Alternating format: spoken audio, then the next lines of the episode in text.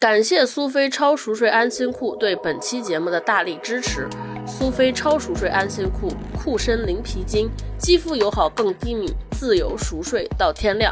嗯，大家好，欢迎来到今天的文化有限，我是超哥，我是大一，我是星光，特别高兴又跟大家见面了。今天，嗯，我们之前在聊王小波《沉默的大多数》的时候啊，大老师就在开篇那天说过，说有一些作家的作品，无论就他的公众知名度还是他的地位，总觉得我们文化有限好像应该聊过了，至少应该放在我们的选题清单上了。对，但翻看过去的节目列表，才发现其实我们并没聊过啊。上次聊的王小波属于这一类，今天聊的这位作家的作品呢，也属于这个叫文化有限早应该但没有 这个清单上比较靠前的代表作品，这就是张爱玲和她的《倾城之恋》啊这本中短篇小说集。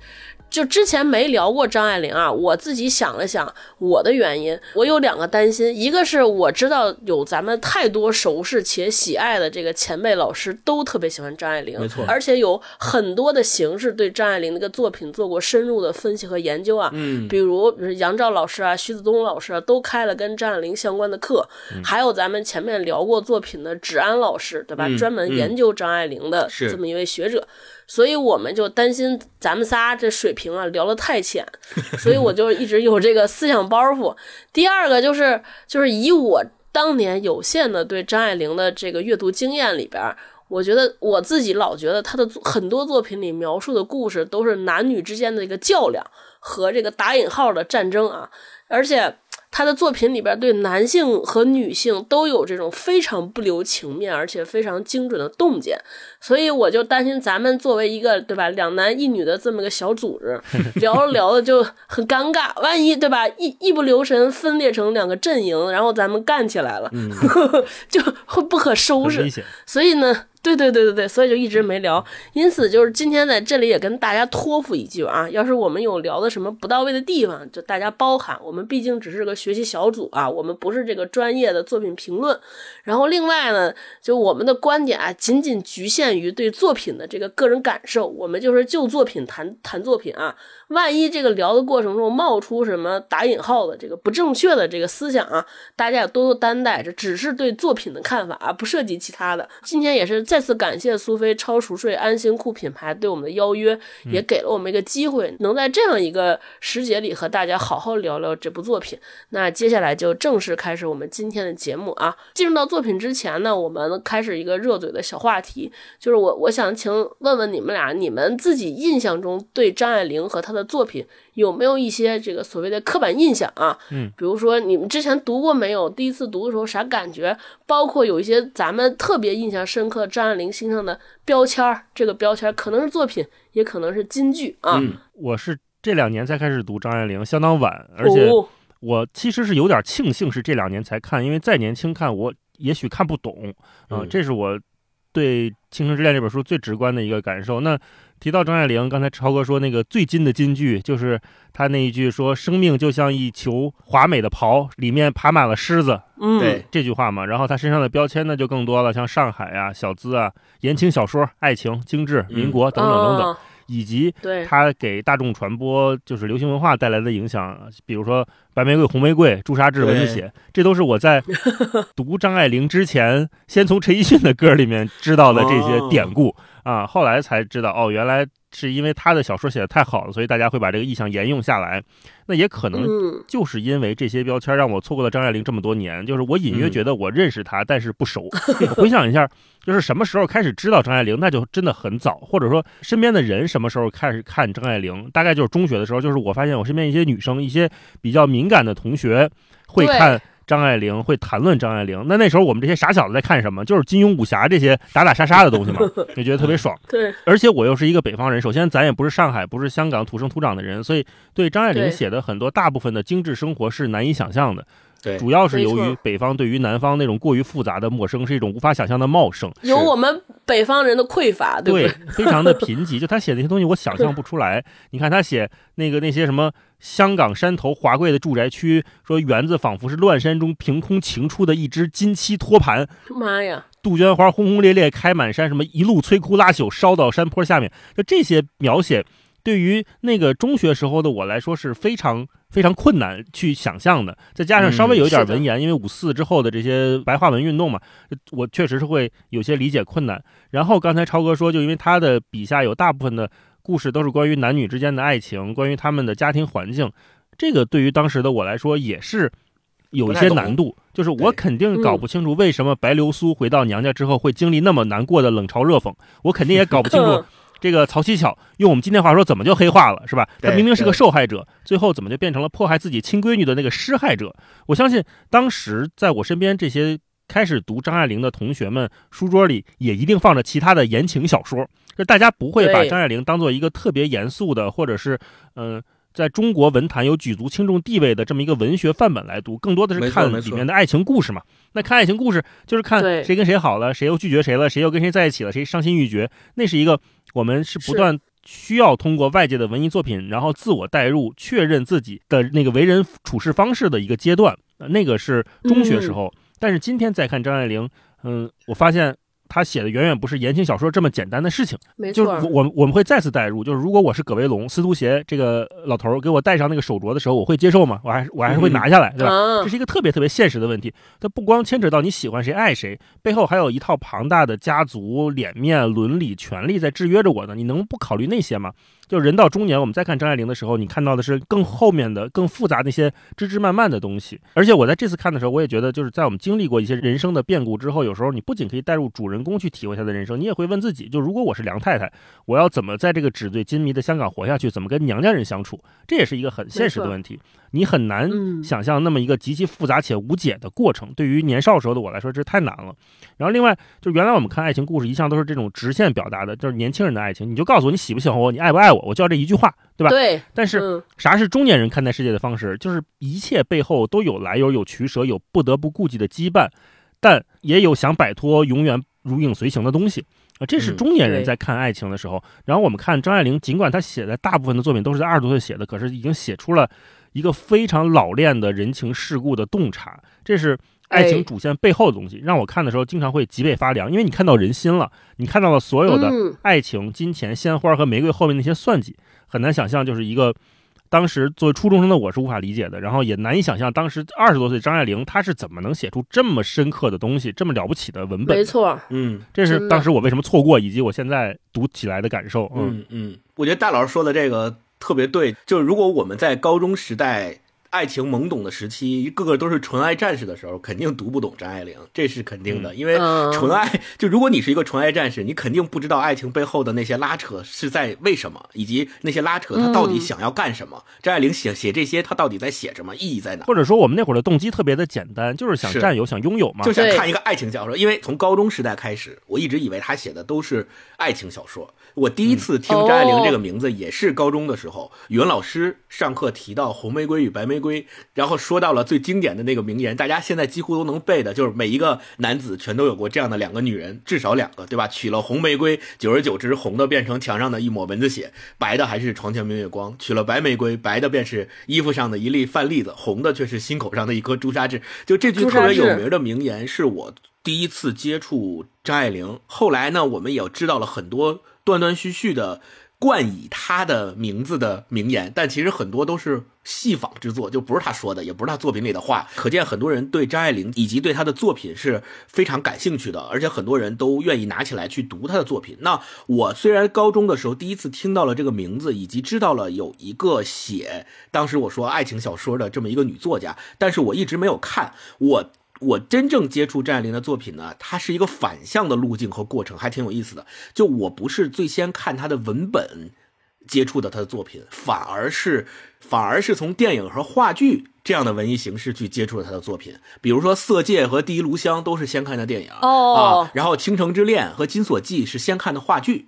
我印象特别深刻，就是《倾城之恋》那个话剧是叶锦添导演的，万茜演白流苏啊，宋阳演的这个范柳原，宋阳就是热搜《爆裂无声》师傅里那个徒弟，就是那个男演员，对对对，他演的范柳原，他们俩搭的戏，所以我印象非常深刻。后来我是看了这些电影和话剧之后，我反向再会回去看张爱玲的原著，再回到文本，再去重新读。所以这个路径会让我对他作品有更多的滤镜，同时也会有更多好奇。这个滤镜可能就是超哥提的那个问题的，可能是刻板印象的一部分。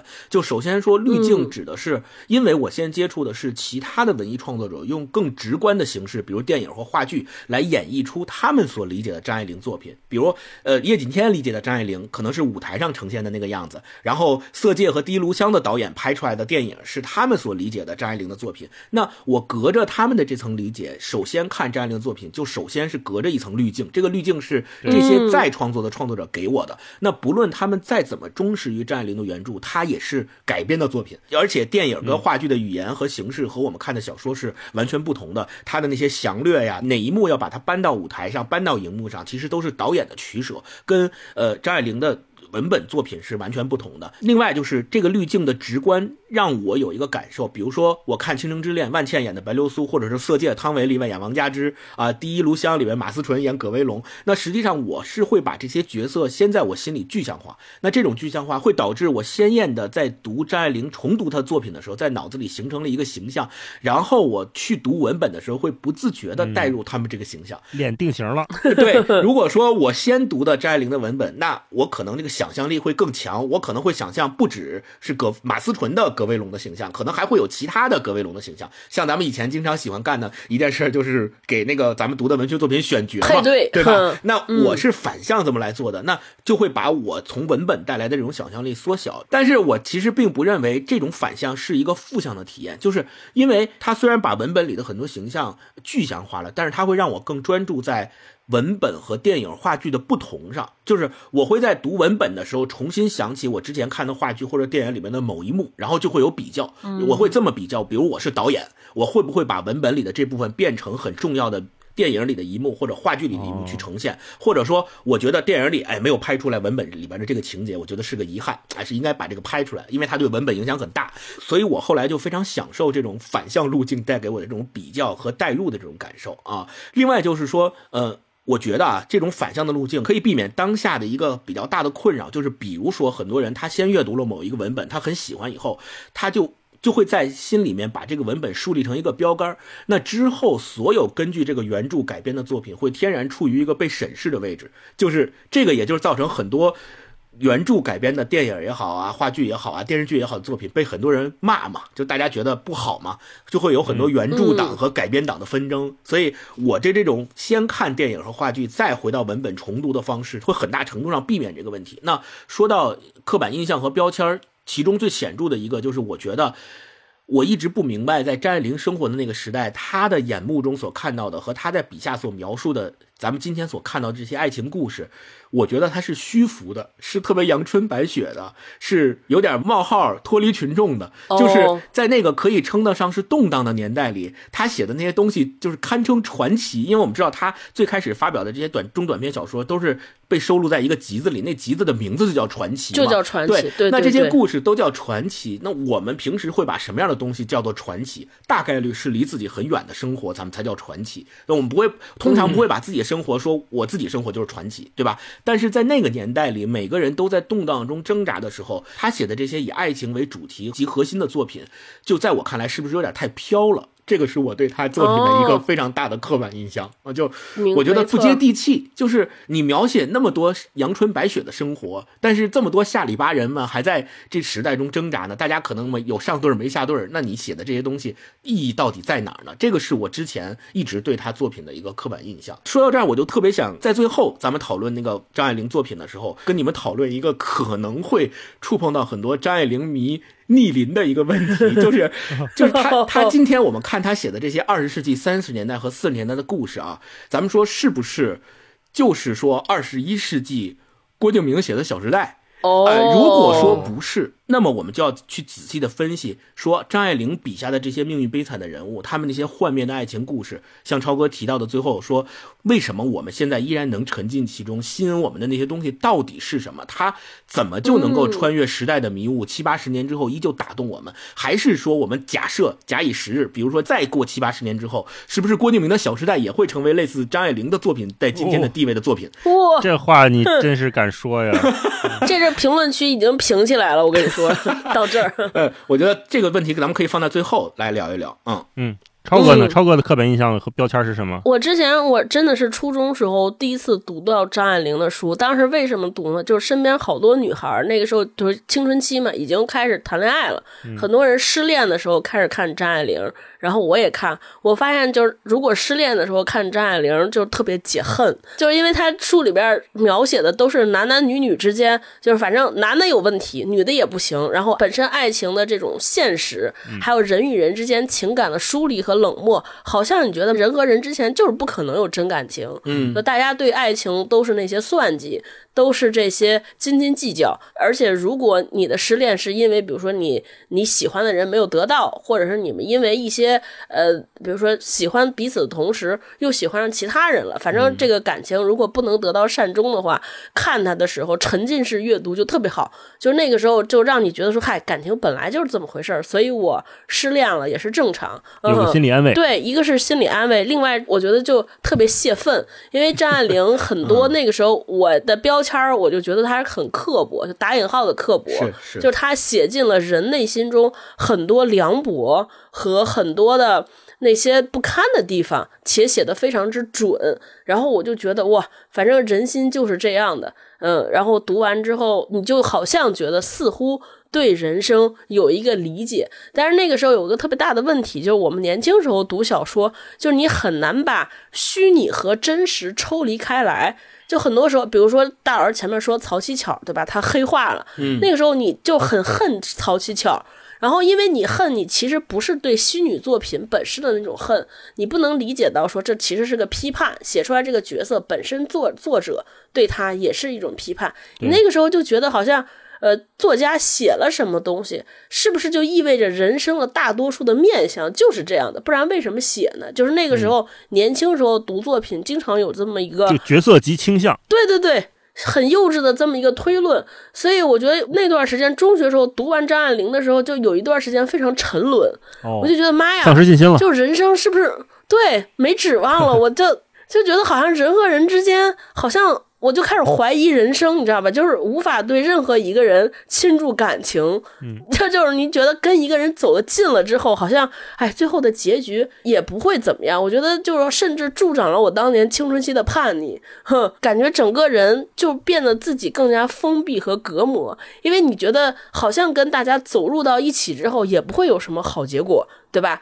就大家都是彼此猜忌，大家就是看你对我，你你对我有什么用，我对你有什么用，都是这样的。然后我我觉得反正是有一段时间看张爱玲，给我青春期蒙上了一层阴 影，给了你叛逆的动力。关键是封闭，就是你青春期的孩子其实本身就不太很很想和人交流，尤其不想跟父母交流。读了张爱玲的作品之后，青春期读，你误以为你好像洞察到了什么人生的真谛，其实也看的不咋咋懂，你就更让你自己这种不想和人接触有了冠冕堂皇的理由。就是我当时读张爱玲。的刻板印象，后来一度上了大学之后，我的有一个室友特别喜欢张爱玲，就是我的刻板印象深到了，我认为喜欢张爱玲的人是不是内心当中某一部分跟张爱玲一样，就是觉得她是凉薄。他是对人疏离的，然后我们有一室友特别喜欢读张爱玲，然后我就那个时候觉得吧，这个女的是不是不太好相处？这个室友是不是不太好相处？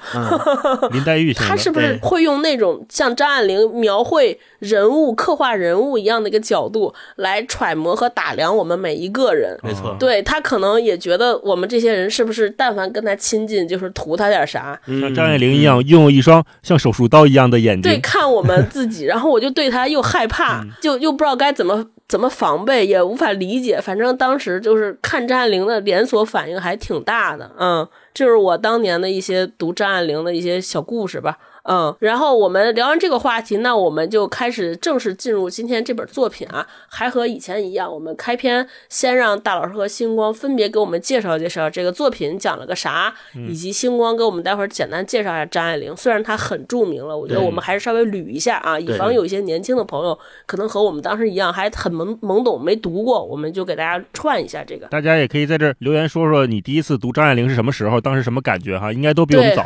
是是。我们今天读的《倾城之恋》这本书呢，是张爱玲四三年的一部中篇小说的名字哈，是同名作。嗯。那这本书也收录了张爱玲的第一篇小说，就是《第一炉香》，就是她的文坛成名作。《第一炉香》的故事呢，熟悉张爱玲的朋友或者看过电影的，肯定早就耳熟能详了。我就简单介绍一下，就是在一九四零年代，女主角呢叫做葛薇龙，她是一个上海的女中学生，来香港读书。按书里话说，就是是一个极普通的上海女孩子。然后因为手头困难，所以去找姑妈求助。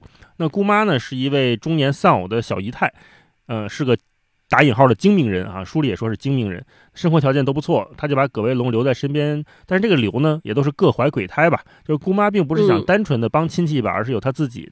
对于未来这个生计场上的打算，那葛威龙在姑妈期间就遇上了一个算是富二代吧，一个花心的富二代乔七乔，就是之前是彭于晏演的这一位。然后在这一来一回的约会过程当中呢，有一天葛卫龙发现这个乔七乔竟然和自己家里的这个女佣妮儿抱在了一起，呃，基本上就是这么一个故事。但是这个故事描述起来是一个听起来有点狗血的东西，可是，在张爱玲写的浮华的背后，我们能看到的是人心算计、人心互相利用的非常阴暗的部分哈。那另外一篇《倾城之恋》讲的也是上海和香港的故事呢。女主角刚才也说叫白流苏，她第一次婚姻失败之后回到娘家，因为身无长物，也就被人冷眼嫌弃。直到有一次，本来是要给她妹妹介绍对象，然后这个结果这个男的呢叫做范柳原，没看上妹妹，看上了白流苏自己，看上她了。那白流苏本身也不想在这个原来的家里待了，就是原生家庭也不幸福。就跟随这个媒人和对和范柳原又一起去了香港，在香港期间也没有确立关系，但是被外界看来，他好像早就已经是范太太了。当白流苏意识到范柳原对他的这个利用或者诡计之后呢，就很生气，决定一周之后去英国就离开香港。后来沪港恢复交通，他们结婚又回到了上海。那所以有了一个说法嘛，就说这香港一城的清线成全了白流苏一个人的感情，所以叫做倾城之恋。那这个故事。妙就妙在表面上，所有人说的都是人情话，好像都在为这个感情做决定，实际上都充满了算计和巴结。白流苏自己看得非常清楚。呃，中间有一段嘛，他说：“为什么徐太太就是这个媒做媒的人啊？为什么徐太太凭空的要在他身上花这些钱？世上的好人虽多，可没有多少傻子愿意在银钱上做好人。徐太太一定是有背景的，难不成是那范柳原的诡计？徐太太曾经说过，她丈夫与范柳原原在经营上有密切接触，夫妇两个大约是很热心的。”捧着范柳园，牺牲一个不相干的孤苦的亲戚来巴结他，也是可能的事。除了主线剧情之外，这个书里面有大量的这样的。人心之间的互相猜忌、互相揣测的部分，我看的时候就产生那个脊背发凉的感觉吧。然后后面还有很多篇，比如像《金锁记》啊，这故事就不讲了。总之很惨，也有很多人说这个《金锁记》跟张爱玲的身世有一定相像的地方。一会儿星光可以介绍。那这本书或者说傅雷先生评价张爱玲的短篇小说里面说，《金锁记》是最高的一篇。那夏志清对《金锁记》的评价就更高了，他说这是中国从古以来最伟大的中篇小说，这都是溢美之词哈。当然。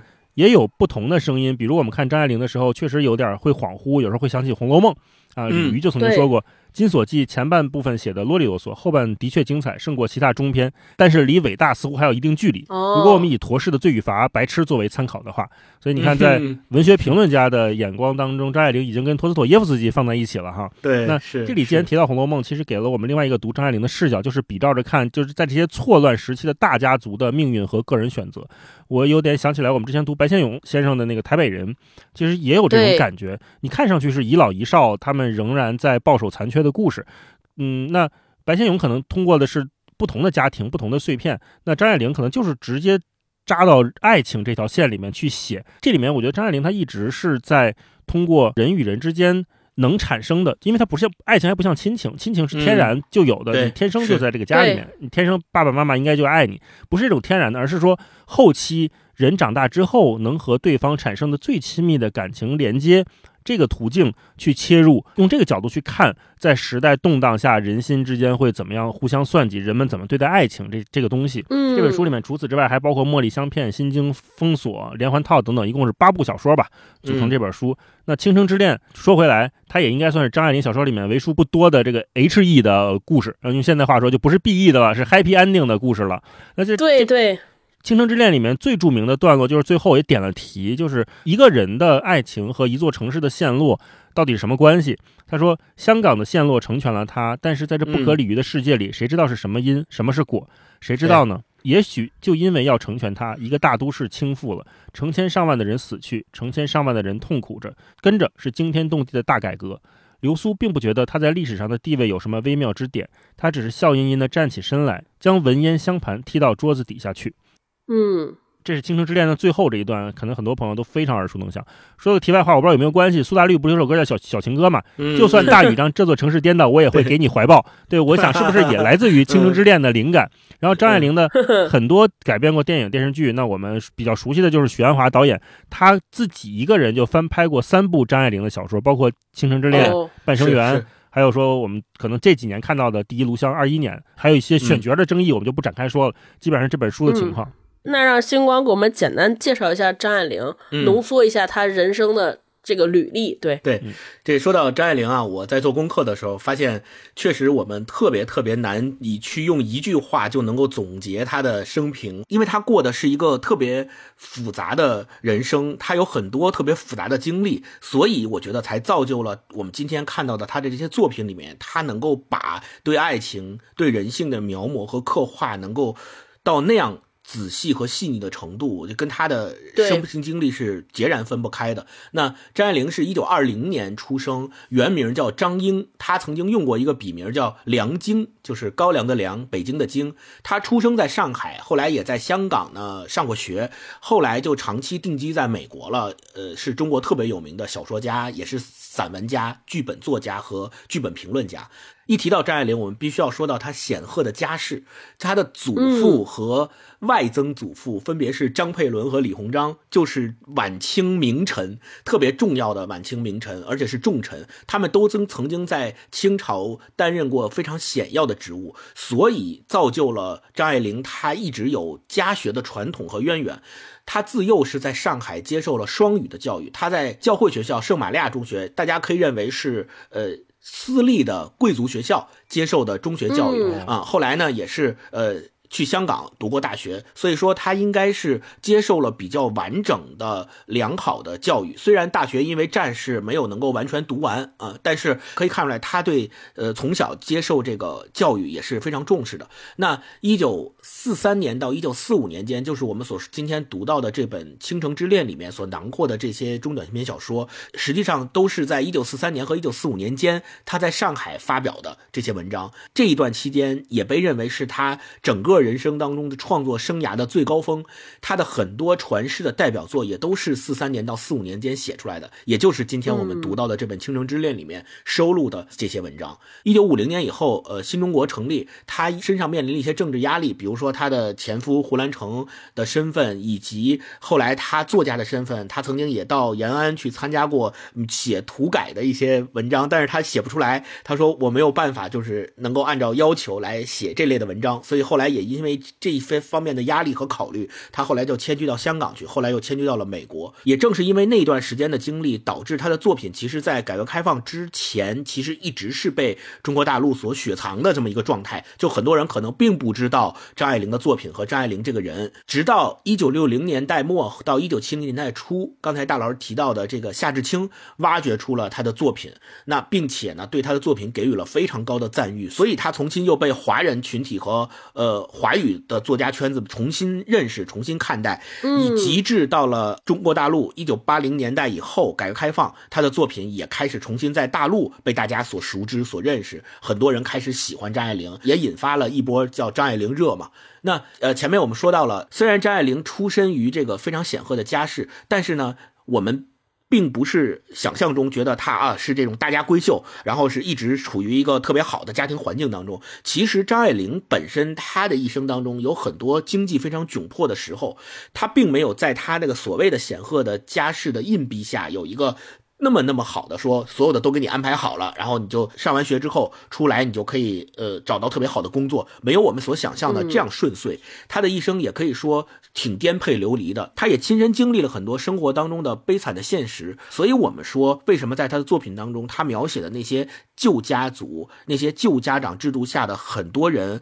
比如说吸鸦片，对吧？比如说这种呃纳妾，种种的这些事情，在他的笔下都是非常的事无巨细、非常细腻的。因为他曾经就生活在那样的家庭里面，他眼目所见的那些故事和人，就是他家族里边的那些人。对，那另外还有一点要提到的，就是他的妈妈其实是一个特别特别思想超前的，横跨两个时代的新潮女性。就他妈妈跟他的小姑都曾经在国外留过学，而且后来他妈妈跟他爸爸离婚。那个时代离婚，就是一九一五年，他妈妈跟他爸爸结婚。后来，对，后来一九三零年的时候，他妈妈就跟他爸爸离婚了。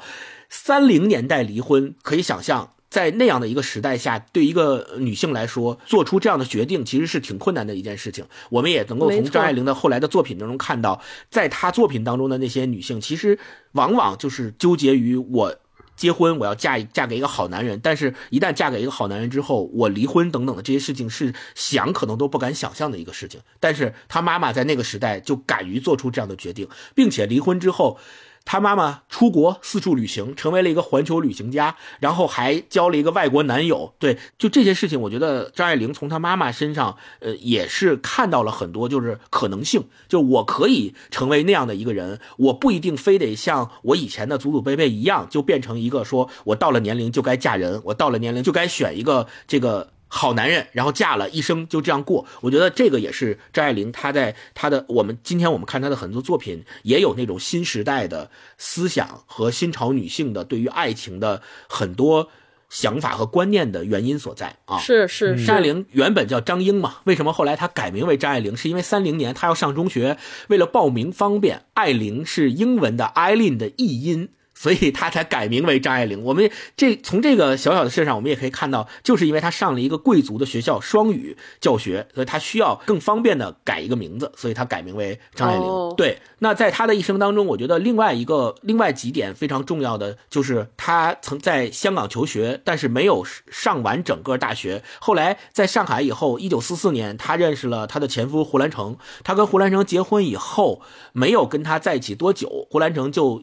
逃亡到了温州，两个人就一直分居。但是在这期间，胡兰成就有了其他的呃女人，所以后来他也选择了跟呃胡兰成离婚。对张爱玲跟胡兰成的恋情和婚姻故事，也有很多喜欢张爱玲的。后来的这些读者也好，还是研究者也好，也对这件事情有有过很多的研究。对，那后来呃，一九五五年他就到美国去定居了。呃，到美国定居以后呢，其实他的晚年生活呢，我刚才前面说了，他的人生不是那么顺遂。他的晚年生活，因为他到了美国之后，一直专注于翻译清朝的。小说《海上花》把想把它翻译成英文，她的主要精力都放在这上面。然后后来她的第二任丈夫也是美国的左翼作家，所以导致这两个人的作品都不太为当时的美国主流的社会和文学圈接受，所以导致他们的生活还是挺窘迫的。后来不得不，他还得依靠台湾出版他的作品的版税来维持自己的生活。所以我们也不要天然的认为说，哎，张爱玲出身的一个显赫的家世，她肯定有家族的硬币，怎么样也瘦死骆驼比马大。他一定是呃一直过着一个非常有钱的呃生活，其实并不是。他在美国的生活其实挺窘迫的，而且他去世的时候是过了六七天才被他的房东发现他死于自己的公寓里面。嗯，这个其实也是一个我们现在很多张爱玲迷们谈到之后痛心不已的事情，就是这样一个被我们所喜爱的作家，他最后的去世是这么的冷清，这么的凄凉。后来张爱玲在文学界的地位，呃。越来越受到大家的认可嘛，所以在呃二零二零年的时候，张爱玲百岁名旦的时候，Google 的那个台湾版的网站，它不是有个首页涂鸦嘛，就是画了一个红色滚黑边旗袍的女子，然后身边画了一个红玫瑰和白玫瑰。对，这个我觉得就是大家很多呃后咱们这些。作为后世他的读者对他的喜爱和尊敬吧，我觉得呃张爱玲也是值得这份喜爱和尊敬的。她通过她的作品，确确实实写出了很多呃时代的底色。对。刚才听完大一介绍了这本书和星光介绍张爱玲，那我们先总体概括一下，我们也呼应一下开头那个热嘴话题，就是这次整体读完这部小说有什么感受？就是我们这次就上年龄了嘛，又为了做节目，肯定仔细细细品了一下，估计还做了很多功课。那看完这部小说之后，你们觉得这部小说到底张爱玲希望借它给我们传达什么？同时，有没有纠正一些你们的之前的那些刻板印象？就是改变很大的那些刻板印象。大老师先来吧。包括我最早看《第一炉香》电影的时候，我都会觉得还是当一个爱情片在看，就是看这几个人之间的纠葛嘛。可是这一次在看的时候，我觉得徐子东老师对张爱玲作品的总结特别的精准。就是他说张爱玲作品就 四个字，叫做爱情战争，特别特别的精准。嗯，在那个时代交错的时刻，就像书里说的那个三爷说嘛，说你别动不动就拿法律来吓人，法律啊，今天改明天改，我这天理人情三纲五常可是改不了。你生是他家的人，死是他家的鬼，树高千丈，落叶归根。就这一段，就是一个特别典型的封建礼教的说法嘛。就是所有人在这么一个动荡的时刻，大家指什么活呢？人心都是不安的，都是不确定的。他们能抓住的东西是什么？这取决于他们相信什么是不会变的，什么是不可能变的。比如养儿防老，比如领个孩子过活，这种观念他们可能认为是不变的。否则，为什么那么多人劝白流苏留一个？怎么过继一个侄子过来呢？对吧？可能他们认为弄钱是不变的，弄人是不变的，所以葛维龙就等于说卖给了梁太太和乔七乔。书里说，葛维龙整天忙着，不是替对乔西乔弄钱，就是替梁太太弄人。嗯，他们一直认为这种东西也许是不变的。那么在这样的社会系统里面的个体，他要怎么选择，怎么生存下去，就成了一个大问题。没错，这个个体他也不会那么彻彻底底的就迅速黑化。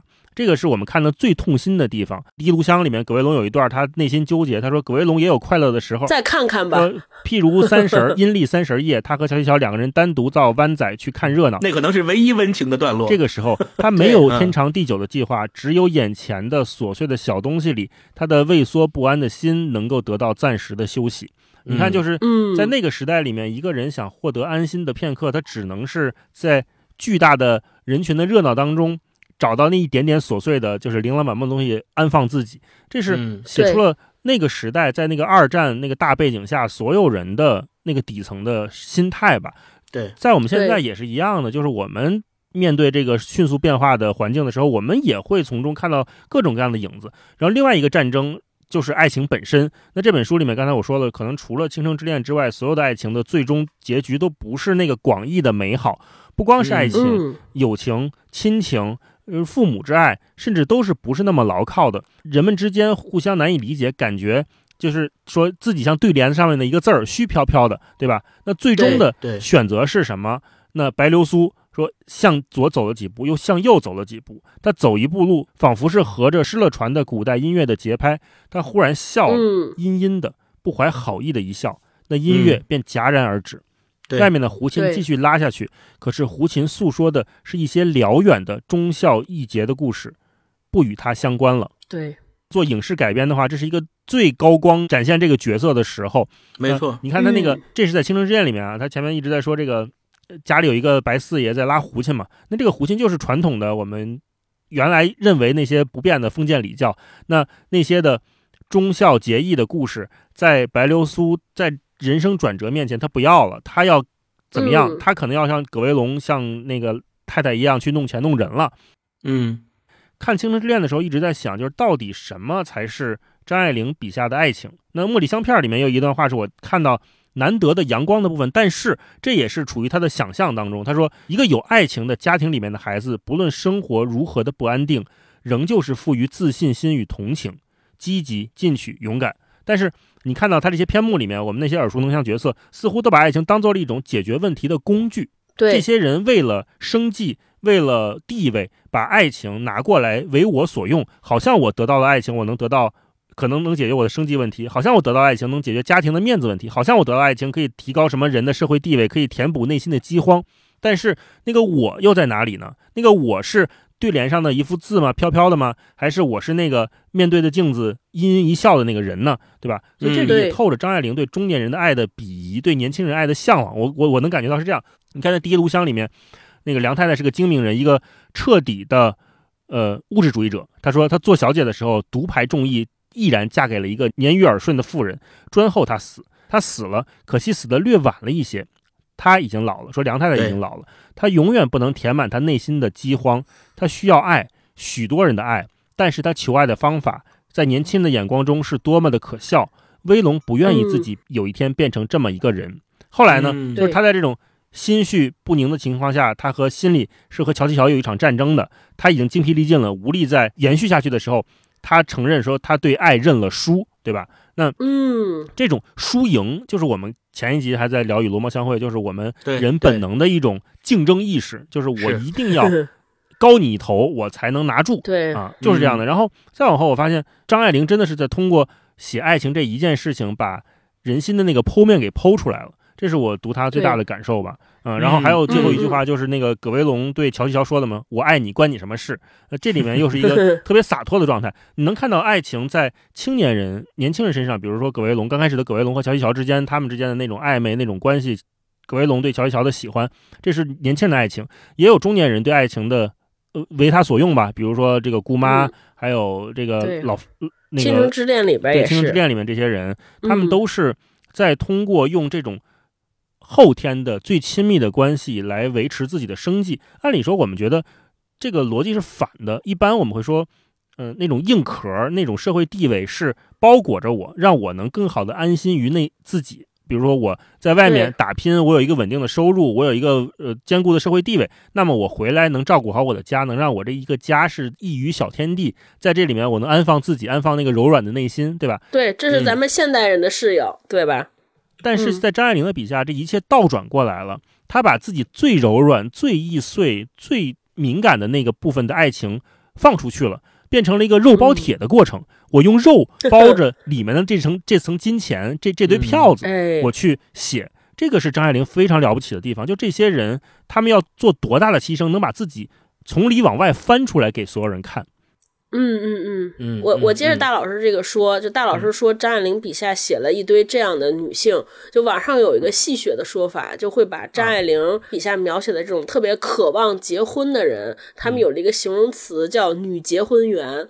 那所谓女结婚员，就是说这些女的有思想、有头脑，她肯定比当当时社会上大多数的女性受到的对对受过教育、文化程度更高一些，而且可能家境稍微也好一些，见过世面一些。但这些人人生的唯一目标就是嫁人，就是结婚。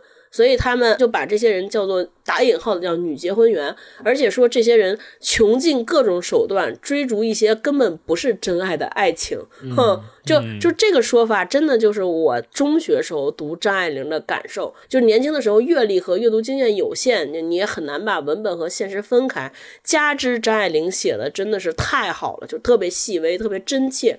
然后我就会误以为说作家写的故事就是他相信的，甚至是他倡导的，所以对吧？我们今天看就是那个时候，我就认为张爱玲是不是就是所谓叫消极的、落后的，对吧？就本来我们年轻时候向往的爱情，就是我们认为这些爱情就是华丽的袍子，但是张爱玲非要给我们看里边的狮子，所以那个时候我就觉得张爱玲她是冷酷的。甚至是刻薄的，就是不积极的，是那种扫兴的，对吧？本来我们正。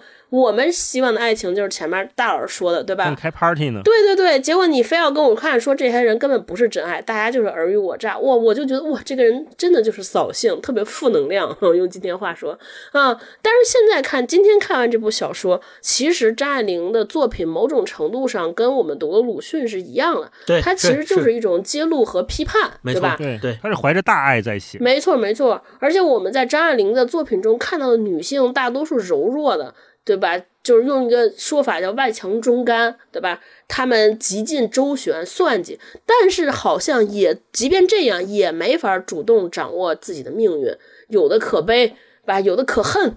然后有的也可叹，但是正是透过这些女性的悲剧命运，我觉得张爱玲让我们看到了造成这些人物困境的那种更深层次的、更复杂的因素，对吧？这些因素有的是大时代的，对，比如说那个时候为什么女性要结婚，其实就是因为那个时候社会给予女性的机会太少了。是，比如《第一炉香》里边，张爱玲说说，你看念了书到社会上去做事儿。不见得是她这样的美而没有特殊技能的女孩子的适当的出路，她自然还是结婚好。对对对，那就是在当时的时代背景下，你身为女性，你即便读了大学，受了很高的教育，也没有一个特别好的出路，让一个女性在不依附于原生家庭或婚姻的情况之下，你就能过上体面的生活，没有，对吧？还有一些是来自社会的思想道德观念的，比如说《倾城之恋》里边写说，一个女人再好些。得不着异性的爱，也就得不到同性的尊重，对吧？这不是张爱玲所倡导的，是那个社会里边广泛的这么一些态度，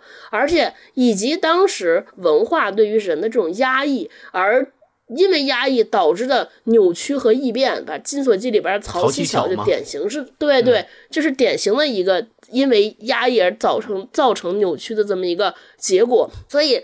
如果咱们今天看那种特别流行的爽文大女主，对吧？就一个人，对吧？或者那种玛丽苏剧情，所有人都爱我，我一个人凭着爱升级打怪，我们就会觉得张爱玲塑造的人物是落后的，甚至是荒唐的。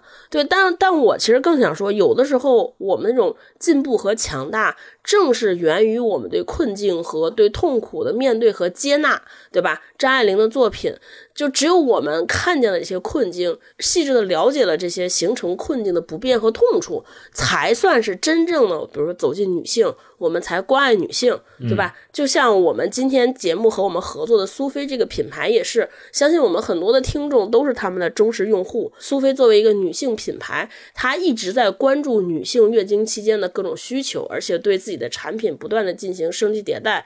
这个前提是，只有我们正视了女性月经这个正常的生理现象，细致的了解了女性在月经期间的种种不便和痛点，才能不断创造出这么贴心好用的产品。对吧？就像苏菲的这个超熟睡安心裤，其实就是苏菲最先研发创造的，到现在已经有了十年的酷刑产品经验。他们最早的研发的初衷就是看见了女性对于经期夜晚的这种不安、担心侧漏啊，所以这个睡姿僵硬，没法好好睡一觉。他们为了解决这个烦恼，研发了这个。裤型产品，而苏菲酷型卫生巾的诞生，就是为了让我们女性可以更安心的入睡，不用再像以前一样一整晚都得小心翼翼的。现在的超熟睡安心裤是三点零版本了，裤身零皮筋，肌肤友好，在这个秋冬让皮肤敏感的女性也能放心用，而且搭载了这个所谓叫伸缩的黑科技啊，面令自带高弹，怎么翻都不侧漏。你看这十年超熟睡安心裤这么个产品，让我们从女性。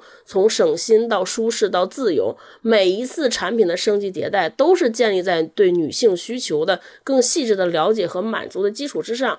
与此同时，其实也正是因为这些产品能让我们女性在身体上实现了自由，这就在某种程度上给我们提供了一些自主性和主动权。我们也可以在生理期能够自在自如的生活。工作甚至运动。相反，如果我们认为月经是一种女性的弱点，甚至是一种无法说出口的羞耻，我们就对它避而不谈，视而不见。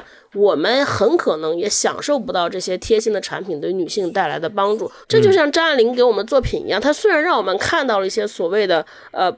不好的那一面，所谓不堪的这一面，人与人之间的尔虞我诈，人性当中那些本能附带的竞争也好，争斗也好，还有女性身上的一些不安全感也好，还有他这些人物身上那些呃天生的弱点也好，我们只有能正视这些问题。我们才能够思考什么是好的。你知道这些不正确的，才能知道什么是正确，一直知道我们今天这些所谓的进步正确的是从哪儿来的。我觉得这个是张爱玲作品，我这次读完以后给我一个特别大的启示，也是扭转了我之前很大的一个偏见。嗯，星光，你呢？你整个今天读完有什么特别大的变化没有？首先，我的感受应该跟大家读张爱玲作品的感受都是非常一致的，就是她特别的细腻敏感，她的尤其是。环境和心绪的描写是特别棒的，色彩浓厚，比喻巧妙。就我会发现它里面，尤其对这个女性当时的服装风格有特别特别深的研究。我觉得应该是因为没有研究是写不出来这样的文字的。他对那个颜色呀、线条啊、形状啊，包括质地呀，而且他通过这些把人的情绪连接在了一起。就是他对他的作品里面的每一个女性的服装的描写，能够反衬出的是他这个人物形象的想法，这个人物形象的性格。我觉得这个他是特别厉害，我很难在其他作家作品当中看到类似的描写。那就是因为有这样的描写，让我们知道张爱玲的作品。具备的一种独特的，咱们现在可能叫古典美吧，可能这也跟张爱玲从小读《红楼梦》、喜欢《红楼梦》有关系。就是这种古典美，让她对人物心理的那种把握特别到位。比如前面说到的，就是她通过他们的服装的变化、环境的描写的变化，能够反衬出是他们心绪上的变化。那就是就是这种写法，让张爱玲的作品独特到一种地步，就一看就知道这个是张爱玲写的。就像我们今天看鲁迅的文章，一看就知道这个文体、这个笔法、这个写法是鲁迅。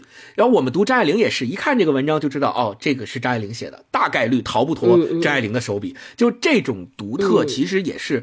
张爱玲的作品能够奠定有今天的地位的非常重要的一个原因，就是她已经形成了她自己的所谓张爱玲风格。我觉得这个是特别特别重要的。另外就是，呃，前面超哥大大佬也提到了，就是他笔下的这个爱情，我觉得是既有强烈的时代性，又有超越时代的那种典型性。就他写的看似是个人。他有选择，能把控的爱情走向，但是他写的这个每一个人物形象又无一不是在时代洪流当中身不由己的那种随波逐流。就我们看白流苏，他为了找一个长期饭票，我们说，或者是找一个能够逃离他原生家庭的这么一个人，他跟范柳园进行爱情当中的算计拉扯，他做了这么多的努力，看似好像他是有选择的。他能够把控自己的爱情走向，他能够通过自己的努力去影响对方，影响范柳园，对吧？但我们发现其实是不能的。他为什么想要逃离原生家庭？是因为原生家庭容不下他这样身份的一个人老在家里待着，所有的人都对他冷嘲热讽，所有的人都觉得你应该出去嫁人，你不能再在娘家这么待着了。那所以在被迫的无奈之下。他才脱离原生家庭去寻找所谓的自己的爱情。那我们现在想，假如他不是处在这样的一个时代背景下，他的娘家人都对他特别好，他的娘家人愿意他在娘家待着，也不去催他嫁人，也不被那些所谓的伦理呀、不被那些道德呀所束缚，那是不是他就没有？今天我们张爱玲笔下的这样的一个故事，或者说后面他就不需要找一个范柳园这样的人去跟他进行勾心斗角的爱情算计，或者是爱情拉扯。嗯我觉得这个是大家在读张爱玲那个所谓的个人化的小情小爱的时候，应该去想到的，他背后大背景在对所呈现出来的那个时大的时代，那个时代洪流当中的很多人的那种不得已啊。我们再说，就是张爱玲到今天到当下。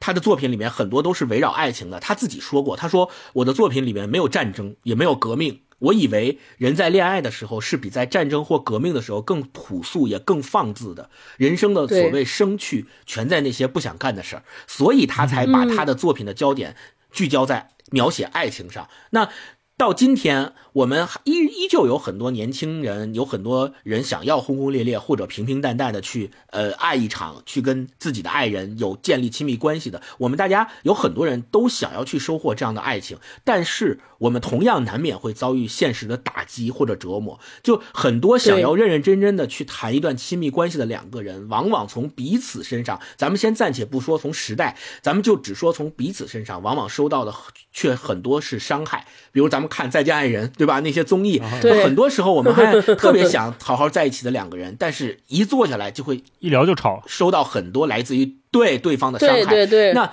时代在变，观念在变，我们的需求也在变，但总有不变的那一东西。就是当你每一个人想要小心翼翼的去伸出手去触碰另一个人的身体或者灵魂的那个时刻，其实就难以避免的，我们也把自己的一部分交出去了。就是你让渡了自己的一部分，把决定权交在了另一个人手里，这个可能是爱情，他写的是爱情或亲密关系，但是这恰恰。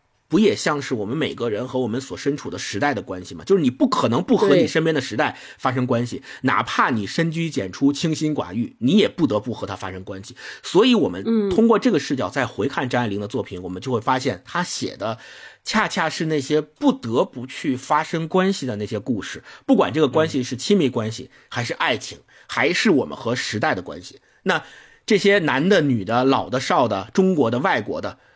和他们所处的时代，都融会贯通在了张爱玲的作品当中。其实她都写出来了，对吧？那最后就是，我觉得我破除了一个前面所提到的刻板印象的，或者说，我有点慢慢摸到了张爱玲的作品的那个意义所在的点，在于她作品当中涉及的面向其实是十分广阔的，不止包括爱情。对，她也写过战争，是的，是的，对吧？现代化。写过女性，写过殖民主义，尤其是他写的那些在香港的外国人，他很多作品里面都涉及到了。那这些其实都属于张爱玲作品的面相，他对这些面相都有事无巨细的展现，而不仅仅是我们说的只是非常窄化的聚焦在爱情这一个主题上。那我们说现在我们不读张爱玲，或者说如果这个时代没有张爱玲和她的作品，那其实我们可以说对那个时代的认知是不完整的，也是缺位的。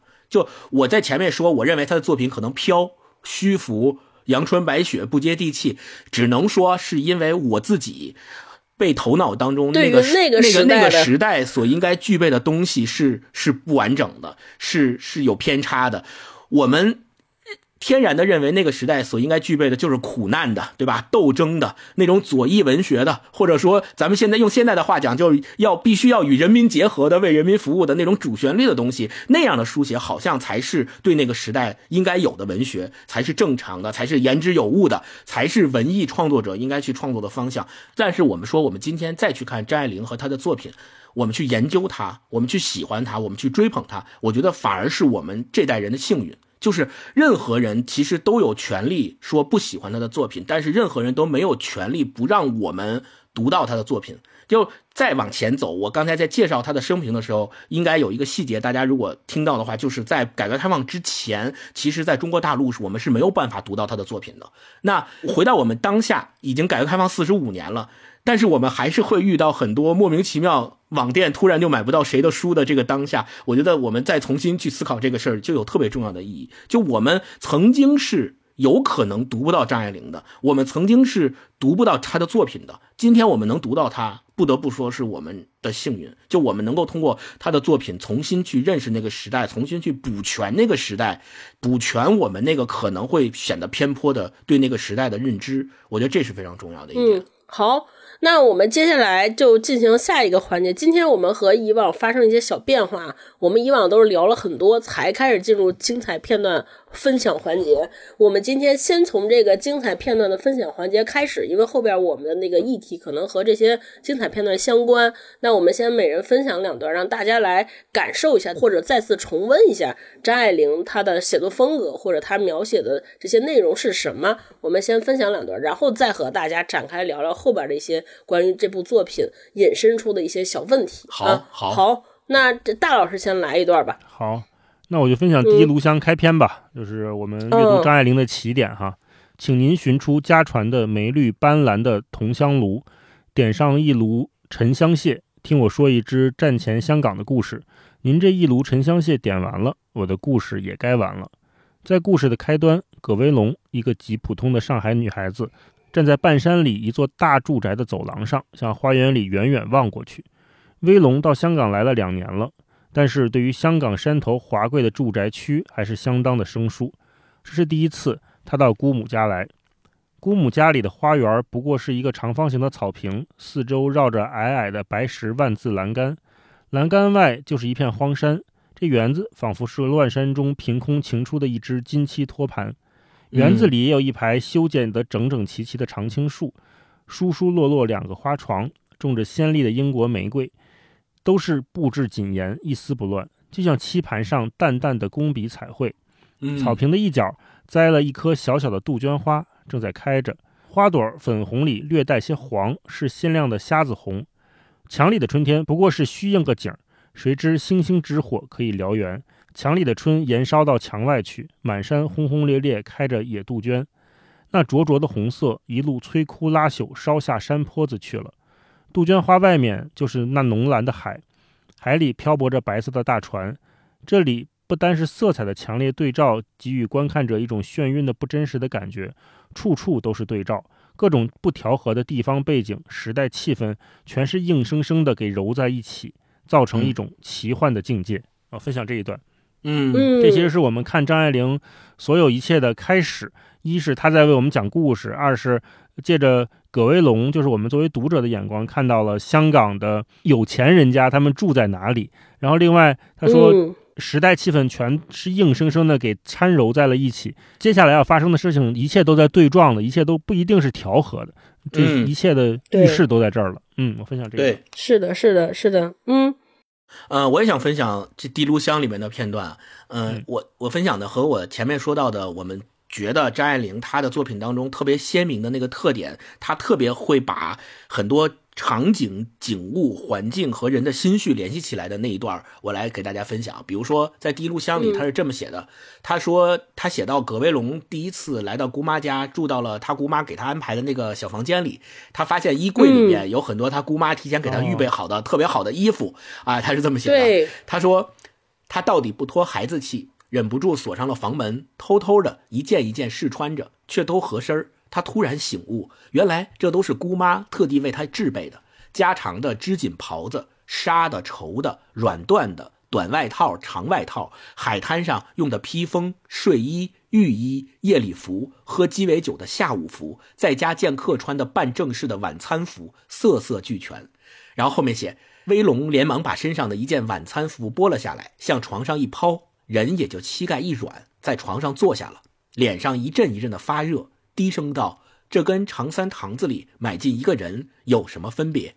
坐了一会儿，又站起身来，把衣服一件一件重新挂在衣架上。衣服的肋下原先挂着白缎子小荷包，装满了丁香花沫子。熏得满厨香喷喷的，你看，就这一段里面，张爱玲写了多少件衣服？这些衣服对吧？就琳琅满目。其实她描写的就是说，葛威龙刚到他姑妈家的时候，姑妈就通过这种给他提前制备的琳琅满目的衣服，让他对。先窥见了所谓的上流社会的那个上流生活的模样，可能是什么样子？对，就是你衣服你都这么多，你可能连见都没见过，而且。衣服也分各种不同的场景，连喝鸡尾酒的下午服都单独拿出来。就是你这个衣服只在喝鸡尾酒的时候穿，对吧？这个衣服是只是在在在家见客的时候穿，还得是半正式的。就这些衣服一摆在葛威龙面前，一下子这种对比就出来了。她以前只是一个在香港上学的非常纯真的年轻的女孩子，她哪见过这种阵仗啊？但是她一到她姑妈家，她姑妈就通过这种，相当于给了他一个下马威，就是将来未来你要过的生活就是。要穿这样的衣服的生活，所以我这个我觉得描写的特别好，而且，呃，后面那一段还有继续写，他说，威龙一夜也不曾合眼，才合眼便恍惚在那里试衣服，试了一件又一件，毛织品毛茸茸的，像赋予挑拨性的爵士舞。厚沉沉的丝绒像忧郁的古典化的歌剧主题曲，柔滑的软缎像蓝色多瑙河，凉阴阴的扎着人，流遍了全身。才迷迷糊糊盹了一会儿，音乐调子一变，又惊醒了。楼下正奏着气急吁吁的伦巴舞曲，威龙不由想起壁橱里那条紫色电光绸的长裙子，跳起伦巴舞来，一踢一踢，稀里沙拉响。想到这儿，便细声对楼下的一切说道：“看看也好。”他说这话只有嘴唇动着，并没有出声。然而他还是探出手来，把毯子拉上来，蒙了头。这可没有人听见了。他重新悄悄说道：“看看也好。”便微笑着入睡。你看前面那段和这一段一起，你就会发现这里面有一个特别明显的葛威龙到了他姑妈家之后的心理状态的转变。就是一开始他害怕，他说这跟买进一个人有什么区别？我相当于。到住到姑妈家以后，好像我就卖给姑妈了。我以后就要变成一个衣服架子，穿这些华美的衣服，在姑妈面前成一个交际花。他对这样的生活是害怕的，但是后面他睡着了之后，心里还在不断的试衣柜里边的那些衣服。他被这样的生活吸引了。后来他不由自主说出了一句话：“看看也好。”那个时候他就说：“我是来看看的。我其实也没想要。”进入你们的生活，成为你们的一份子，我只是来看看的，因为这样的生活好像看起来也挺好，对吧？那衣服毕竟是漂亮的，而且在这段里面。对张爱玲把这个衣服的颜色呀、材质啊，然后跟这个呃歌剧里面的这些音乐呀结合在一起，体现出葛威龙这个时候的心理状态的变化，我觉得太太经典了啊！是是是，哎，星光说完这个，我插一段，因为我本来也想分享这段，在我看来，我觉得他这段有一个特别巧妙的地方，在于你看他表面上是在写衣着和服饰，我觉得实际上是让我们看到了隐藏在这个衣服背后的女主角。即将面对那种生活，以及他在这段生活当中所处的那个困境和束缚的那个描写，对，就他其实写出了束缚。他咋写的？比如说，我们想想啊，他在不同场景必须穿不同的衣服。对吧？其实这些不同场景、不同的衣服，也就对应了人们对于那个时候女生应该在对应场合应该扮演什么样的角色有的那种期待。对，这个期待其实某种程度上也是一种限制，对吧？是。还有，就你看咱们今天写衣服，咱们这个老说说啊，我们这个衣服用用品，就比如说要服饰生活，我们这个衣服是为了生活服务，然后我们强调的是舒适，强调的是感受。对吧？是贴心。你看，即便我们前面讲女性经期穿的安心裤，它也得是什么零束缚，对吧？我们要讲究这个零皮筋面料，整晚穿着要不勒不痒啊，不用担心肌肤会敏感，可以安心睡一整晚。我们注重的是人穿上它以后的感受，对吧？我但是在张爱玲笔下，你看，就是葛威龙做梦梦那一段，他潜意识。里边流露出来这个对这个衣服的联想是什么？是先首先联想到这些穿上这些衣服华丽的场景，甚至是人们对于他穿着这些华服出场之后的感想和感受。可见他那个时候，这某某种程度上，我觉得也是反映了一个人是不是真的自由的一种巧妙的写法。我们的潜意识有的时候也是被环境塑造的。如果我们你想，我们如果环境塑造说哦，你穿衣服就是舒服，你肯定想到的就是那种体感。这里边写了这么多句，唯一有一个体感还是和舒服无关的。他写的是凉阴阴的扎着人，流遍了全身。凉阴阴扎着人，这绝对不是一个舒服的衣服，对吧？又凉，还还箍着，可见就是我觉得他从骨子里边已经开始想到哦，我即将接受一种是对我人生有束缚，对我有强制塑造这么一个环境。那面对这个环境，我想到的是哦，先看看吧，先看看吧。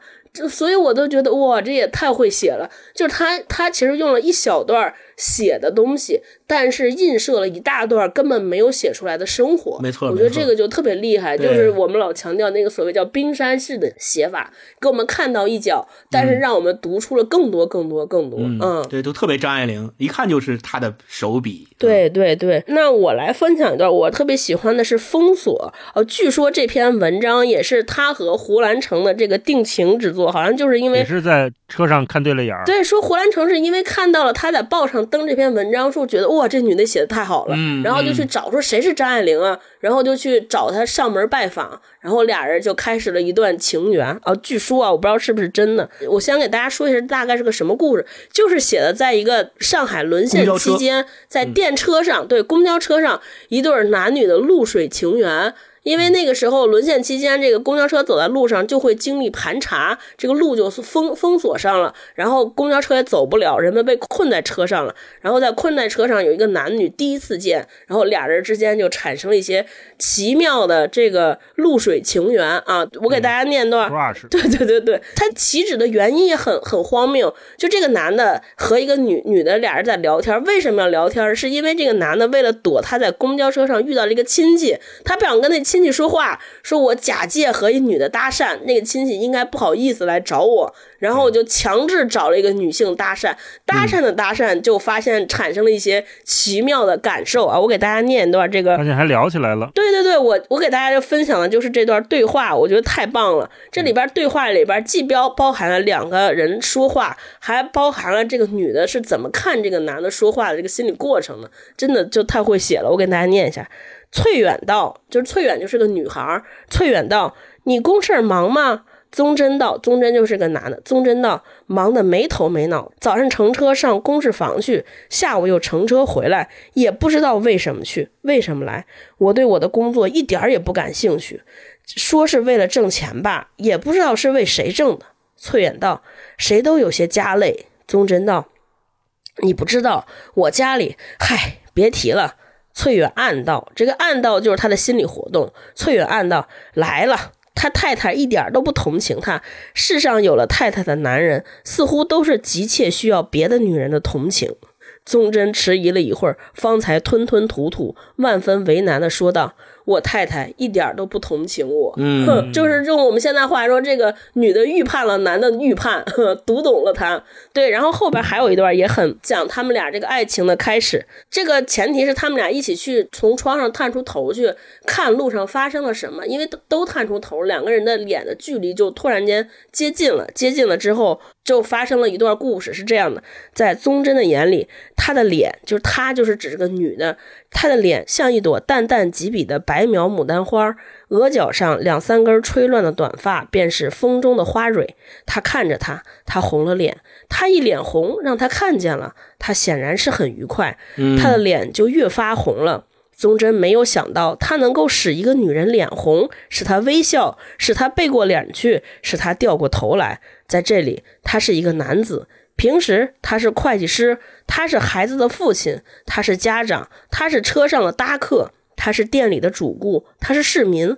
可是对于这个不知道他的底细的女人，他只是一个单纯的男子。他们恋爱着了，他告诉他许多话。关于他们银行里谁跟他最好，谁跟他面和心不和，家里怎样闹口舌，他的秘密的悲哀，他图书时代的志愿，无休无歇的话。可是他并不嫌烦。恋爱着的男子向来是喜欢说，恋爱着的女人破例也不大爱说话，因为下意识的他知道，男人彻底的懂了一个女人之后是不会爱她的。宗真断定了翠远是一个可爱的女人，白稀薄。温热，像冬天里你自己嘴里喝出来的一口气。你不要它，它就悄悄地飘散了。它是你自己的一部分，它什么都懂，什么都宽宥你。你说真话，它为你心酸；你说假话，它微笑着，仿佛说：“瞧你这张嘴。”对，我就分享这一段。我觉得就这一段，首先对人和人之间的心理表情描绘的特别的深刻啊，特别的准确。另一方面，我觉得这也就是我们前面说了，这个张爱玲老写的这些爱情，看似两个人好像在恋爱，可是每个人心里边想的都有自己的小九九。这个男的为什么愿意和这个女的相爱？他其实就是为了给自己生活找点乐，想逃离。对。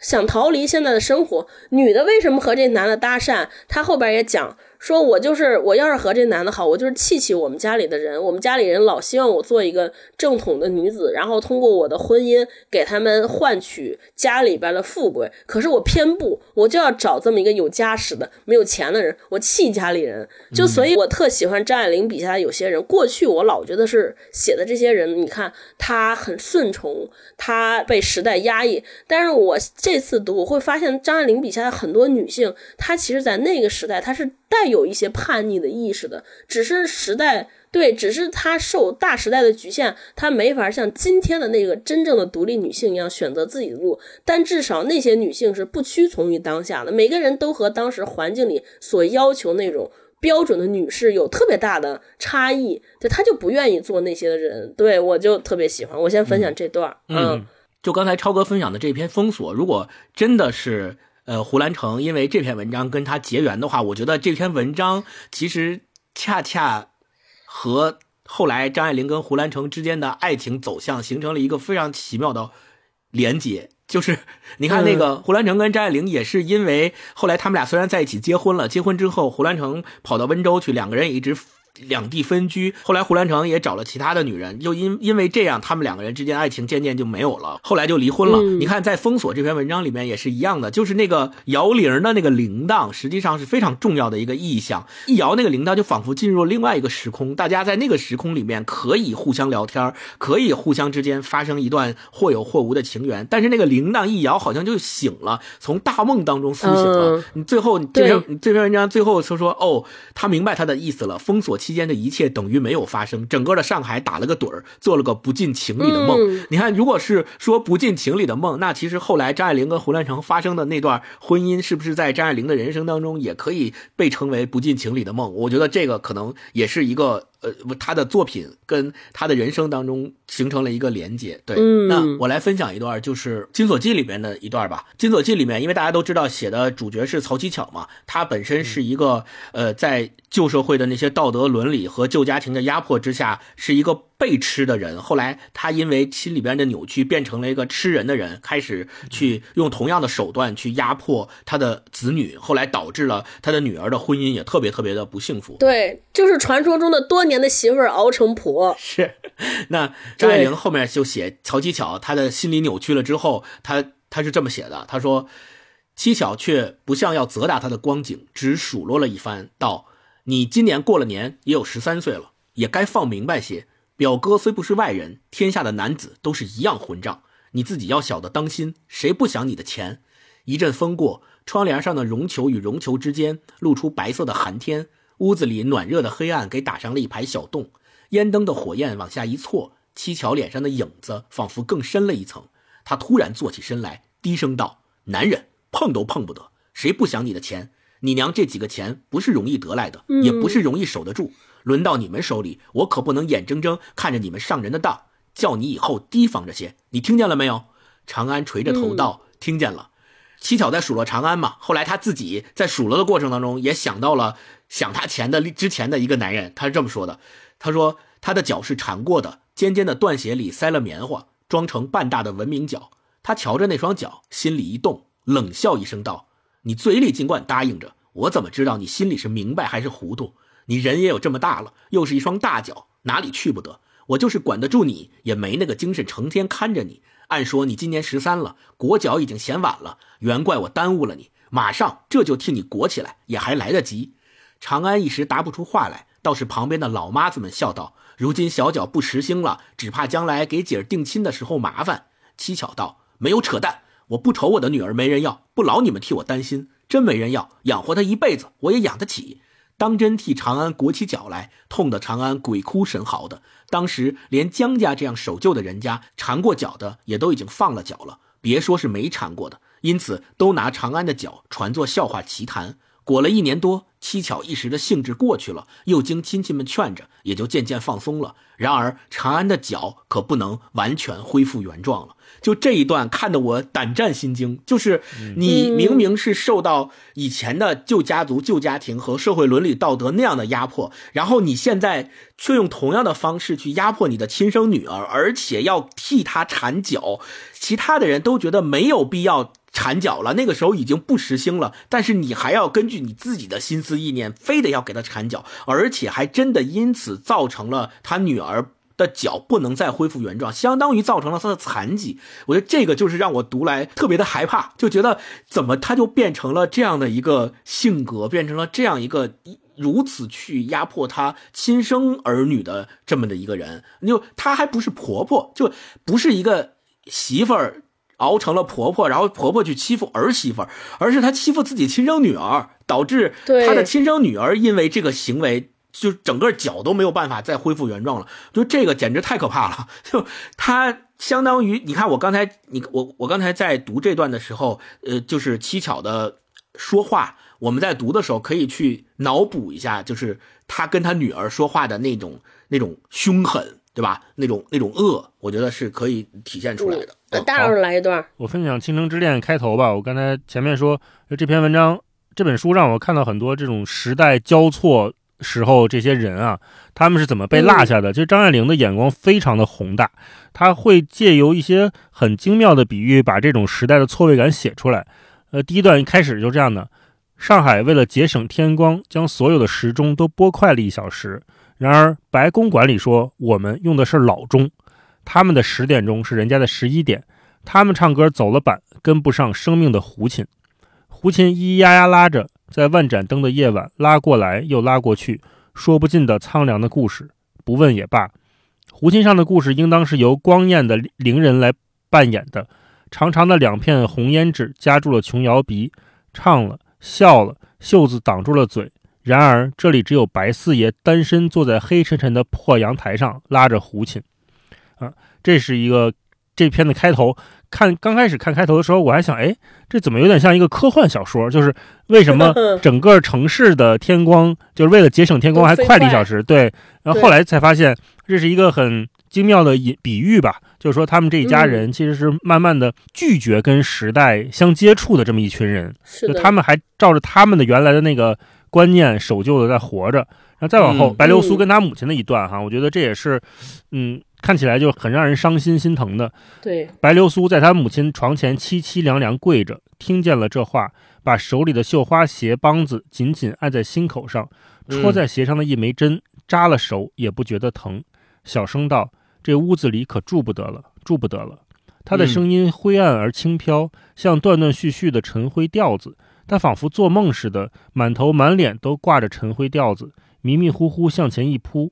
自己以为是枕住了他的母亲的膝盖，呜呜咽咽地哭起来，道：“妈妈，你老人家给我做主。”他母亲呆着脸，笑嘻嘻的不作声。他搂住他母亲的腿，使劲摇撼着，哭道：“妈妈！”恍惚又是多年前，他还只是十来岁的时候，看了戏出来，在倾盆大雨中和家里人挤散了，他独自站在行人道上，瞪眼看人，人也瞪着眼看他。隔着雨淋淋的车窗，隔着一层层无形的玻璃罩。无数的陌生人，人人都关在他们自己的小世界里。他撞破了头也撞不进去。他似乎是咽住了，忽然听见背后有脚步声，猜着是他母亲来了，便竭力定了定神，不言语。他所祈求的母亲与他真正的母亲根本是两个人。嗯，所以这看整个嗯《倾城之恋》这一篇，你会觉得，嗯，白流苏也一直在跟他的母亲做抗争，这很像张爱玲晚年，就是他他的生存经历跟跟妈妈的关系吧。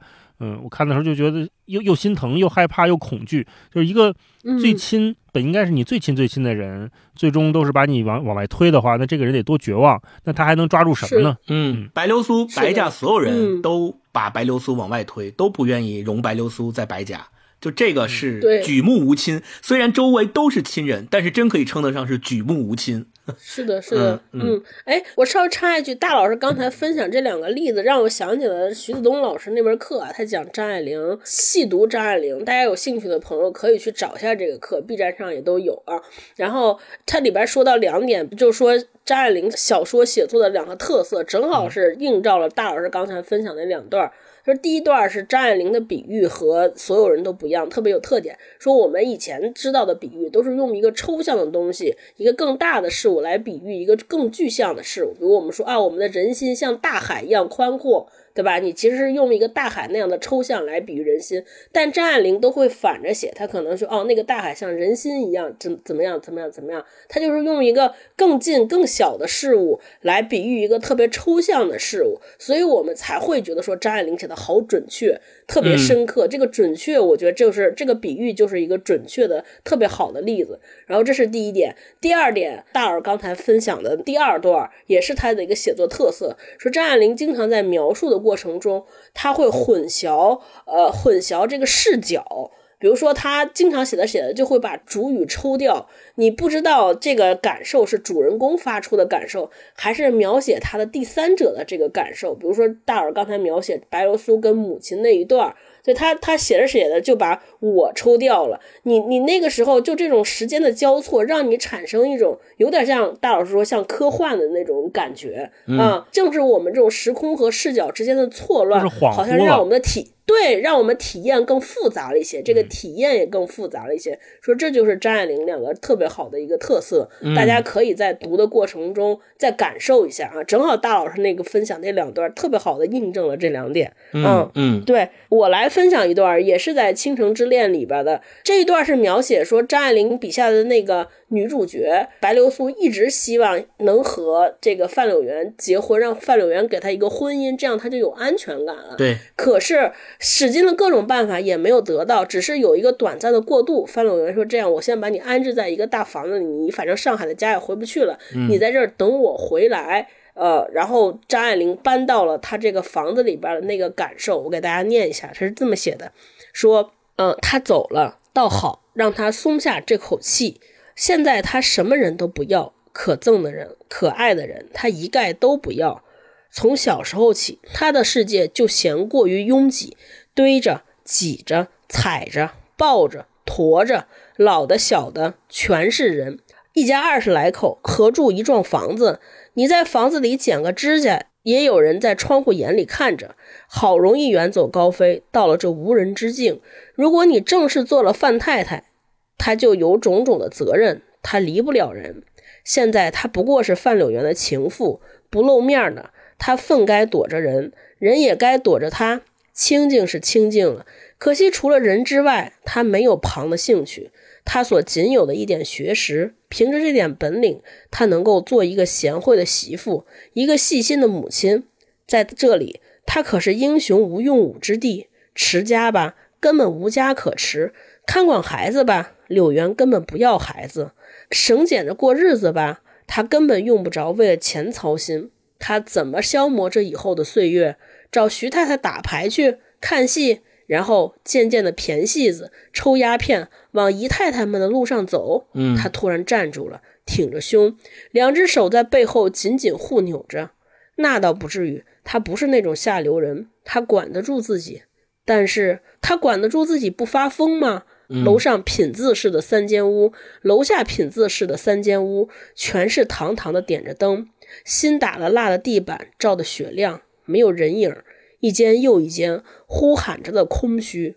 流苏躺在床上去，又想下去关灯，又动弹不得。后来他听见阿丽击着木屐上楼来，一路扑扑拖拖，关着灯，他紧张的神经方才渐归松弛。对我就分享这一段，我特别喜欢这一段的描写。一个原因就是我像前面我说的一样，他虽然写了用一段话很少的描述了现在，但我们能从这一段话里边一下就把白流苏过去过的是什么样的生活，他整个甚甚至整个人的成长经历都看到了。对吧？一家人挤在那么一个大房子里边，他的生活是什么样的？这是第一点。第二个点是我一直觉得那个呃，张爱玲笔下就这个小说里边写的所有的女主人都具有一个特点，就是她们都没有安全感。就这个这个安全感是广义上的。对，一方面有的没有安全感，你比如说刚才星光分享的曹七巧，是比如她担心钱财。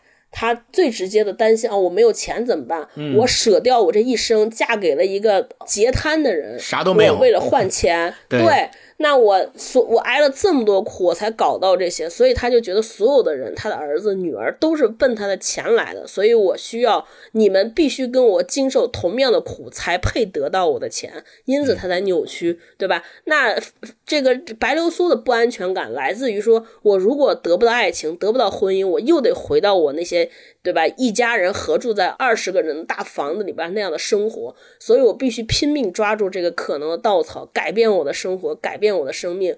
而其他人都是各种各样的不安全感，这些。不安全感，有的是因为钱，有的是因为爱，归根结底还是因为生存。所以，我白流苏这一段，我觉得就是很典型的给大家描述了这些人不安全感的原因来自于哪儿。我觉得这也是一种悲悯吧，让我们知道了这些人他人生的过往是很困难、很复杂的，并不是我们很简单的就用说啊他是不道德，他是不独立、不自信的。每个人都有非常不得已的原因，这是值得我们很同情、很怜悯来去看这。个事情的，也让我们对人有了更深切的体察。嗯嗯嗯。那我们分享就到这儿啊，接着我们来聊，进入下一个话题，就是说这部小说里边《倾城之恋》里边集合了很多经典的人物形象吧。所以我想问问你们俩，一个是就这么多故事里边，你们最喜欢哪一个？还有就是这这些经典的人物形象里面，哪个人物给你的印象特别深刻？为啥？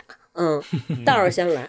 你最喜欢哪个故事？印象深刻哪个人物？其实挺喜欢金锁记的。我觉得金锁记给我的感觉就是一个一黑到底的故事。他把所有家里面最残酷的、最不堪的东西全都写出来了。但是你要说写人物呢，嗯，其实我蛮喜欢白流苏的，就《倾城之恋》里面的白流苏。就这些人，他给我的感觉就是刚才超哥说的，写出了百年没变的这样的漂泊感。就我们能从这些人的身上看到。感受到时代的大浪，也能感受到这些人，就是他们是在努力活着的。尽管他们活着的手段，或者说他们想活下去的途径，并不一定是我们现在能快速达到或者能很快认同的。但是，是你总是能觉得他们是在为着什么事情在努力着。啊，嗯嗯，所以你看那个《倾城之恋》介绍就写嘛，说白流苏和范柳原这一对现实庸俗的男女，在这战争的兵荒马乱之中，被命运的掷骰子般的掷到一起，于一刹那体会到了一对平凡的夫妻之间的一点真心啊。所以你看，就这一刹那，一对平凡夫妻一点真心，对于那个时代的人来说，就已经是弥足珍贵了。嗯，这是我看所有。张爱玲笔下的人都会有这样的感觉，就是他们真的是渴望的一点这些。你看葛威龙，他最后也渴望那一点点的宽慰嘛，就在庙会上的一点点宽慰。嗯，这些人首先我觉得意识到他们都是现实的人，也是庸俗的人，就是庸俗平凡的人，跟我们平每个人都一样。这种。庸俗和平凡也没有什么可耻的，就是他们能活人，我们也能活人。当然，一方面我们看到像台北人那种苍凉、时过境迁的感觉；另一方面也感受到刚才我就说，就像野草一样的这些卑微的、无名无姓的，但是就是有那么一口气吊着的人，他们还是在撑着那股劲儿，也能活一辈子，对吧？我记得我特喜欢那个电视剧《五月槐花香》里边最早那个说漠河，说漠河这个劲儿，说这个劲儿，这姑娘这劲儿撑住了，也能过一辈子。其实，不管是。什么生活水平的人，什么生活环境的人，只要你心中有那口气儿，你总能撑下去一辈子，总能活一辈子，就是这样。然后另外，嗯，我觉得张爱玲她生活的那种兵荒马乱，或者就不同时代的错位当中，我们也能看到自己的影子。就是当机会来临的时候，那个手镯扣在你手腕的时候，人家问你要不要去一个灯红酒绿的地方的时候，对吧我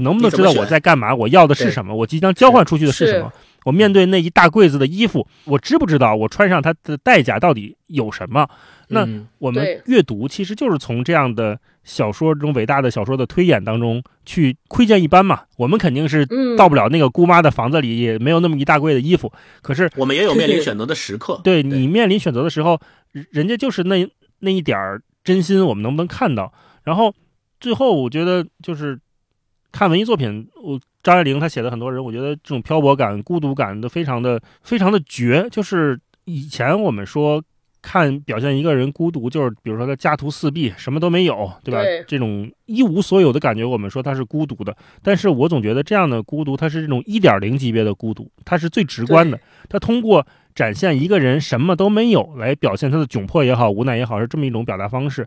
但是二点零高级一点的孤独是什么？就是高级的孤独是零加一，什么意思呢？就是作者让这个角色只有某一样东西，只有某样东西，某个人出现的时候，他才感受到了生活的唯一的一抹亮色。就是一个人越珍惜什么唯一的东西，他也就越孤独，就他只有这个。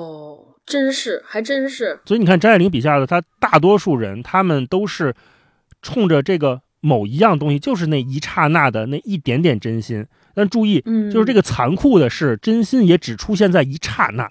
张爱玲更狠的是，还给这个真心定了一个期限，它不是一万年啊，它是一刹那。对，就是我一辈子最最珍惜的东西，它只闪现那么一下儿。这才是把最让人心疼的、最让人痛心的那种漂泊感、孤独感写尽了。所以我觉得，嗯，看这些角色就是这样的感觉。张爱玲太伟大了，太了不起了。嗯，星光呢？我觉得，呃，在张爱玲的创作里面，除了咱们前面提到的那些特点之外，她还有一个特点，就是她不喜欢写大事儿。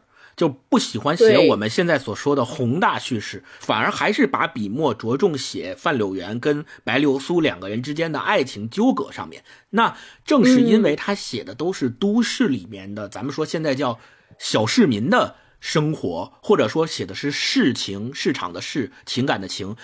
那他自己张爱玲也曾经说过，他说：“我发现弄文学的人向来注重人生飞扬的一面，而忽视人生安稳的一面。”他说：“其实后者正是前者的底子，而人生安稳的一面则有着永恒的意味。虽然这种安稳通常是不完全的，而且有每隔多少时候就要破坏一次。”但仍然是永恒的。我觉得这是他选择写这些都市生活当中的男男女女的情爱的一个原因之一，就是他觉得我们要在那个动荡的时代里边去挖掘那些可能让我们能够得到内心安稳的一些东西。当然了，这些东西也最终不是永远安稳的，它是每隔一段时间可能就会被各种时代的浪潮所拍碎、所挤压，让它破碎的。那，但是他愿意把笔墨放在这上面，我觉得本身就是他的态度，本身就是一种创作的姿态。就是在那种我们所认为的所谓的宣传文学盛行的年代里面，她作为一个女性作家，她还愿意不落俗套的去写这些儿女情长，用她独特的叙述方式，用她细腻敏感的观察，去把这些男男女女的都市生活写出来，对吧？我觉得这本身就是一种传奇。就是他的这个行为本身就是传奇，张爱玲本身就是个传奇，没错。所以真的正是，所以我们今天才能够在读张爱玲和她的作品的时候，不断的发出感叹，说哇，她写的真好，她让我们重新认识了那个时代，不只有我们刻板印象里面的那些苦难的东西，它还有这些，还有。男男女女之间的爱情，哪怕这个爱情背后是算计的、是纠葛的、是纠缠的、是拉扯的，但是依然对是爱情，对吧？哪怕曹七巧的那个故事，他的人生是悲剧的，但是他就是那个活生生的时代造就下的活生生的人。我觉得这个是张爱玲最大的意义所在。我觉得他写出来的最终写的是人对生存的那种生命力的渴望吧。就这些人都是为了活着，都是为了活下去嘛。没错，没错，特别同意。嗯，就是沿着大老师这个说，我特别喜欢的一个人物是整个小说集最后一篇《连环套》里边那个汤普森的汤普森太太。啊，我觉得这个汤普森太太就是把大老师刚才说的人对于生存那种渴望，人身上那种生命力展现的特别淋漓尽致的一个人物。这个汤姆森太太是这个主要主人公，她其实就是在那个时代为了自己的生存，她还是有点姿色，然后不停的利用自己的这些女性的特质，然后不停的和各种男人结婚，然后换取生活。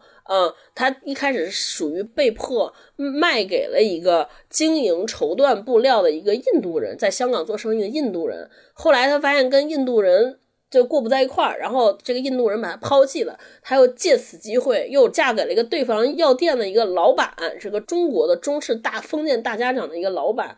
结果这个老板中途去世了。去世之后，他为了他这个拖儿带女的又没有地方去，然后哎又抓住了最后的一丝稻草，又嫁给了一个英国人来香港来香港工作的这个英国的一个工程师吧公办，然后他中间还试图有各种各样的我和其他人结合改变现在命运的，就他瞅准时机果断出手，就我觉得在这个人身上那个生命力和能量展现的淋漓尽致。嗯，我觉得这个这些人其实都是张爱玲笔下重点强调的这个人物。我之前读张爱玲女笔下的这些人物，就我前面用了一个打引号，所谓叫外强中干，在表面上受过高等教育，很有思想，结果其实他，哎，你说他内心怎么还那么落后，还把命运依附于男性心身上？这是年轻时候读，我觉得现在读起来，我觉得这些这些人，他其实这些女性身上是有自己。很强的生命力在的，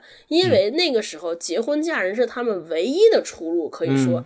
可是这些人就不屈于命运，嗯，不甘于现在大家给我的这些生活的选择，我非要自己出去寻一条我自认为好的出路。可能那是他们能在那个时代能能做的所有。我觉得啊，就是他们身上这个燃烧的这种生命力和我。不想在这个世上苟活的这种抗争感，我现在读出来了。我觉得这个汤姆生太太身上的那种，虽然他最后的结局是悲剧的，可是他中间那种试图的尝试和试图的反抗，我是看到的。所以，我再回到最前面那个问题，就是张爱玲的小说在读什么？就我个人认为，我看到了，我觉得她的所有的母题都是，其实他们都属于被困住的人。被困住的人，那些挣扎、纠扯和尝试，每个人被困住的东西不一样。有些是被比如战争困住，有的是被家庭困住，有的是被当时的封建礼教困住了。他们都被困住了，然后他们都在拼尽自己的全力，在和这些困住他们东西进行撕扯。也许最后都被弹回来，也没撕扯出去，也没有冲破什么，也没有改变什么。可是中间这个角力和撕扯的过程。我觉得是特别精彩的，也是非常可贵的。那个功是做了的，对对对，是推不推倒不一定，但是功肯定是做出去了。对，而且刚才超哥说的这一段里面，其实揭示了一个特别重要的点，就是在张爱玲笔下的这个动荡时代的那些女性角色，她们想要逃离自己的困境的话，她们的解决方法不多，甚至于只有唯一的一个解决办法，就是嫁一个好人，甚至于就是结婚。这可能只是是他们解决一切。的困境的唯一办法，但是我们要想到这个办法最后可能反而会成为他们更大的人生困境。就他们如果找到了一个不是良人的人去结婚，去匆匆的嫁给他，也许就是他一生悲剧又一个悲剧的开始。所以就是相当于从一个困境，为了逃离一个困境，进入了一个更大的人生困境。对我刚才说那个连环套就是特别典型。为什么叫连环套？就是这样的。他以为我再找一个好人就能改变这样的命运，结果进又进入了另一个圈套。另一个困境就是这样，嗯嗯，所以这其实是我们所通过张爱玲的作品看到的，它反映出来的背后的那个时代的，我们说是悲剧吧。那我们当然希望就是时代在变化，我们的。道德水平，我们的文明在进步。我们每一个时代有每一个时代所不同的追求。那我们当然是希望我们的人是越来越在时代的变迁当中越来越自由的，越来越不被束缚的，越来越能够找到摆脱困境的，而不会踏入另一个困境道路。那这也是我们对每一个当代的当下的我们每一个人的祝福吧？应该是。嗯，是是。星光都聊到这儿了，那我们就今天就展开最后一个话题了啊。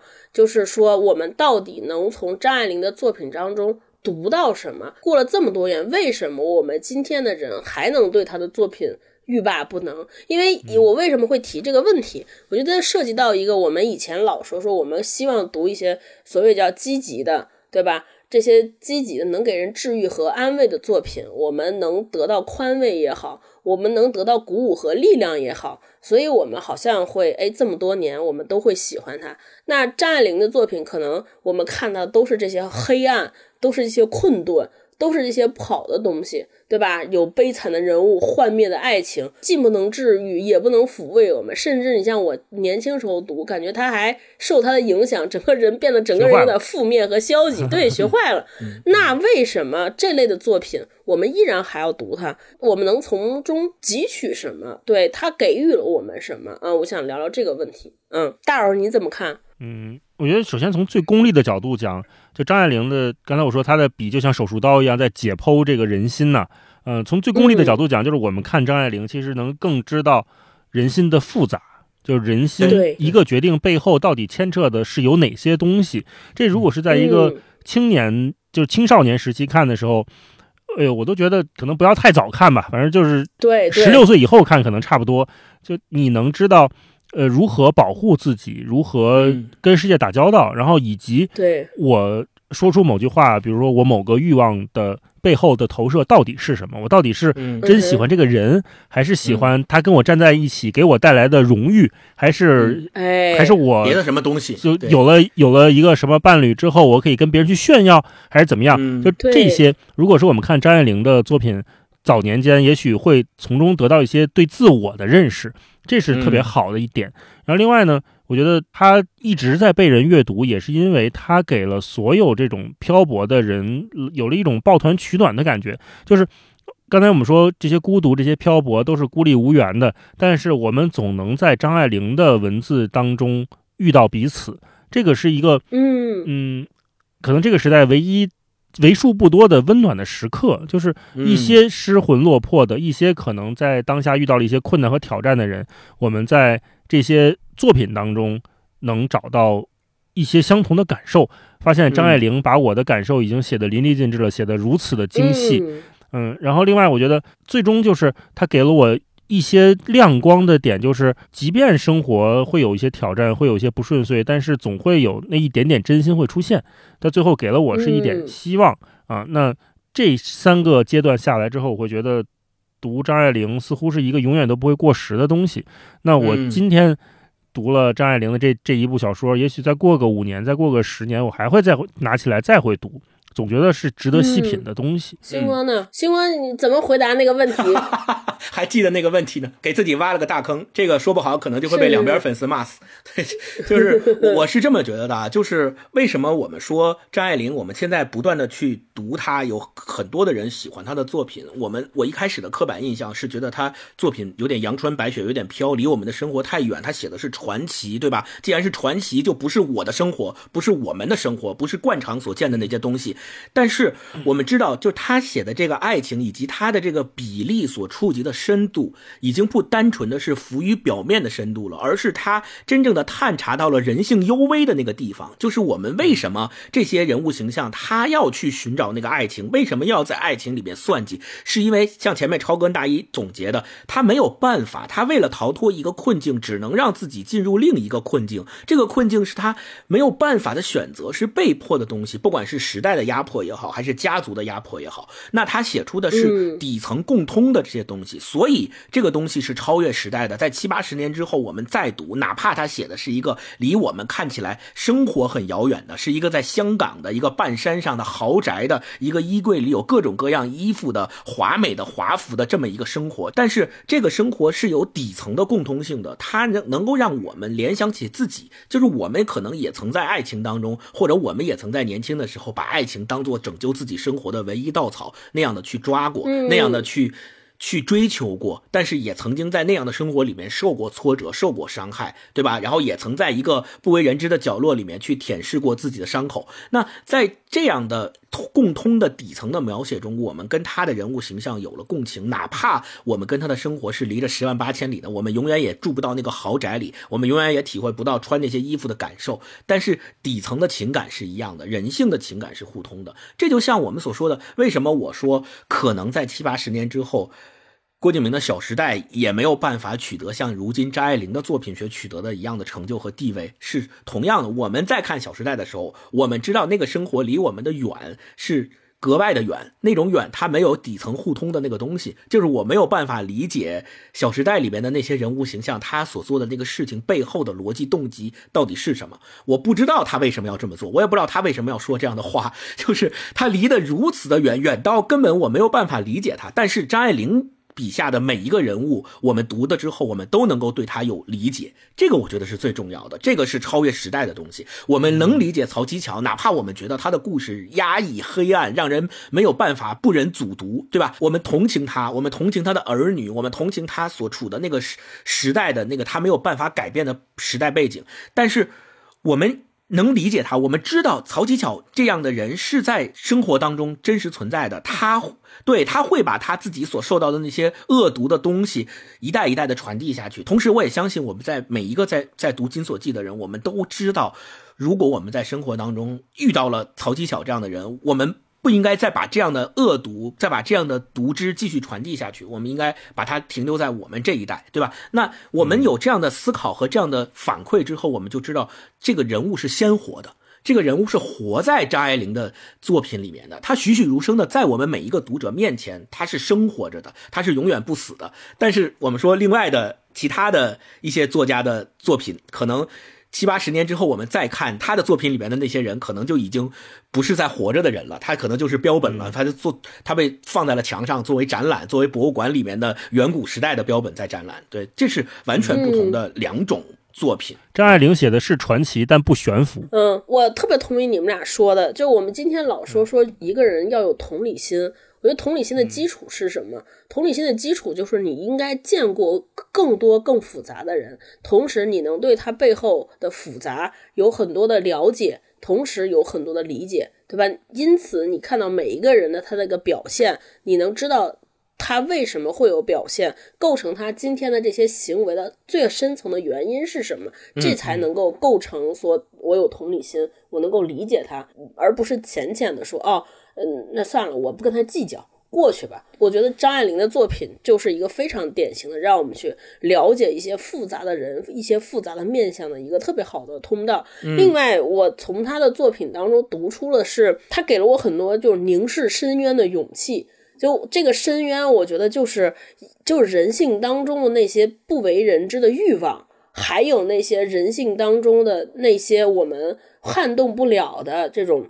就是有一些本能和本性，对吧？比如说大老师前面分享《第一炉香》里边就那么多段落，比如葛威龙为什么看到这些华美的衣服，说：“哎，我试试吧，我就试试，看看也好。”他不停的好，对，看看也好，他不停的在这种生活当中往下沦陷。我觉得以前当我们呃不经历这些的时候，我们完全可以大义凛然的，但站在道德的角度说，我会拒绝这些诱惑，这都不行，对吧？这是堕落的生活。但其实，你真真真真切切的让我们置身于葛维龙的境地，我觉得大家没有一个人在深夜之中扪心自问。我觉得在我们今天，其实尤其女性在很长一段时间是羞于谈欲望的。比如说，一个女性说：“我今天我想要什么。”我想得到什么，在过去很长一段时间，大家都认为这是一个特别不体面的表现，对吧？你怎么能有欲望呢？或者你怎么能公然赤裸裸的就说你想要什么东西呢？我觉得今天很多人也是这样的，嗯，对吧？我会把我的欲望潜藏起来，或者用一个更冠冕堂皇的理由包裹住。对，才会让人觉得哦，这个人是个得体的人，这是一个不自私的人，这是一个为大局着想的人。但我觉得张爱玲笔下所有的人物，他其实就是让我们看到了那些赤裸裸的欲望。你看这些有赤裸裸欲望的人，他也不是那种真的不是一个面目可憎的人，他们都是值得被同情和被理解的人。同时，我觉得这些为什么我们觉得张爱玲笔下的人物鲜活？生动，我觉得也正是因为他有了这些欲望，有了这些为自己的生存打拼的这些动力和他们做的这些行为，才让你觉得哦，这些人身上特别有活气，像人活力，对，像人，嗯，有人性。对我觉得这也是我们今天看待我们自己的一个角度。为了生存，极尽各种本能的人和那些没有七情六欲的人相比。我可能更倾向于做张爱玲笔下这样的人。嗯，对，我觉得做一个真实的人，这个其实比你做一个所谓叫完全对的人、完全正确的人，可能是我更希望做的啊。嗯，当你随着年龄的增长，你在这个社会上面历练历练越来越多，你见过的人和事儿，以及读过的、接触过的文学作品也越来越多的时候，尤其是像张爱玲这样的作品，你会发现你会越来越成熟。我觉得成熟的一个标志就是能够。在心里面去接受很多人生和生活当中的复杂性，这个复杂性就告诉我们，其实它不像你想象的那么单纯。所以我最前面说《纯爱战士》不适合读张爱玲嘛，因为你你对这个爱情也好，还是你有很多纯洁的想象、天真的想象的时候，你看了张爱玲，你就会崩塌，你会觉得为什么有这么多算计、这么多纠扯，对，不美好了。我觉得这个是非常重要的一点。好，那今天我们的节目就到这儿。感谢大家收听本期节目，也欢迎大家在留言区和我们说说听完本期节目的感受。如果你读过张爱玲的作品，也欢迎留言跟我们聊聊。你最喜欢他笔下的哪个人物，以及张爱玲的作品让你对女性的处境和命运有了什么新的理解？最后再次感谢苏菲超熟睡安心裤对本节目的大力支持。苏菲超熟睡安心裤，裤身零皮筋，舒适不勒到天亮，肌肤友好更低敏，让你睡得安心，睡得舒适。好，那就这样，我们下周见，拜拜。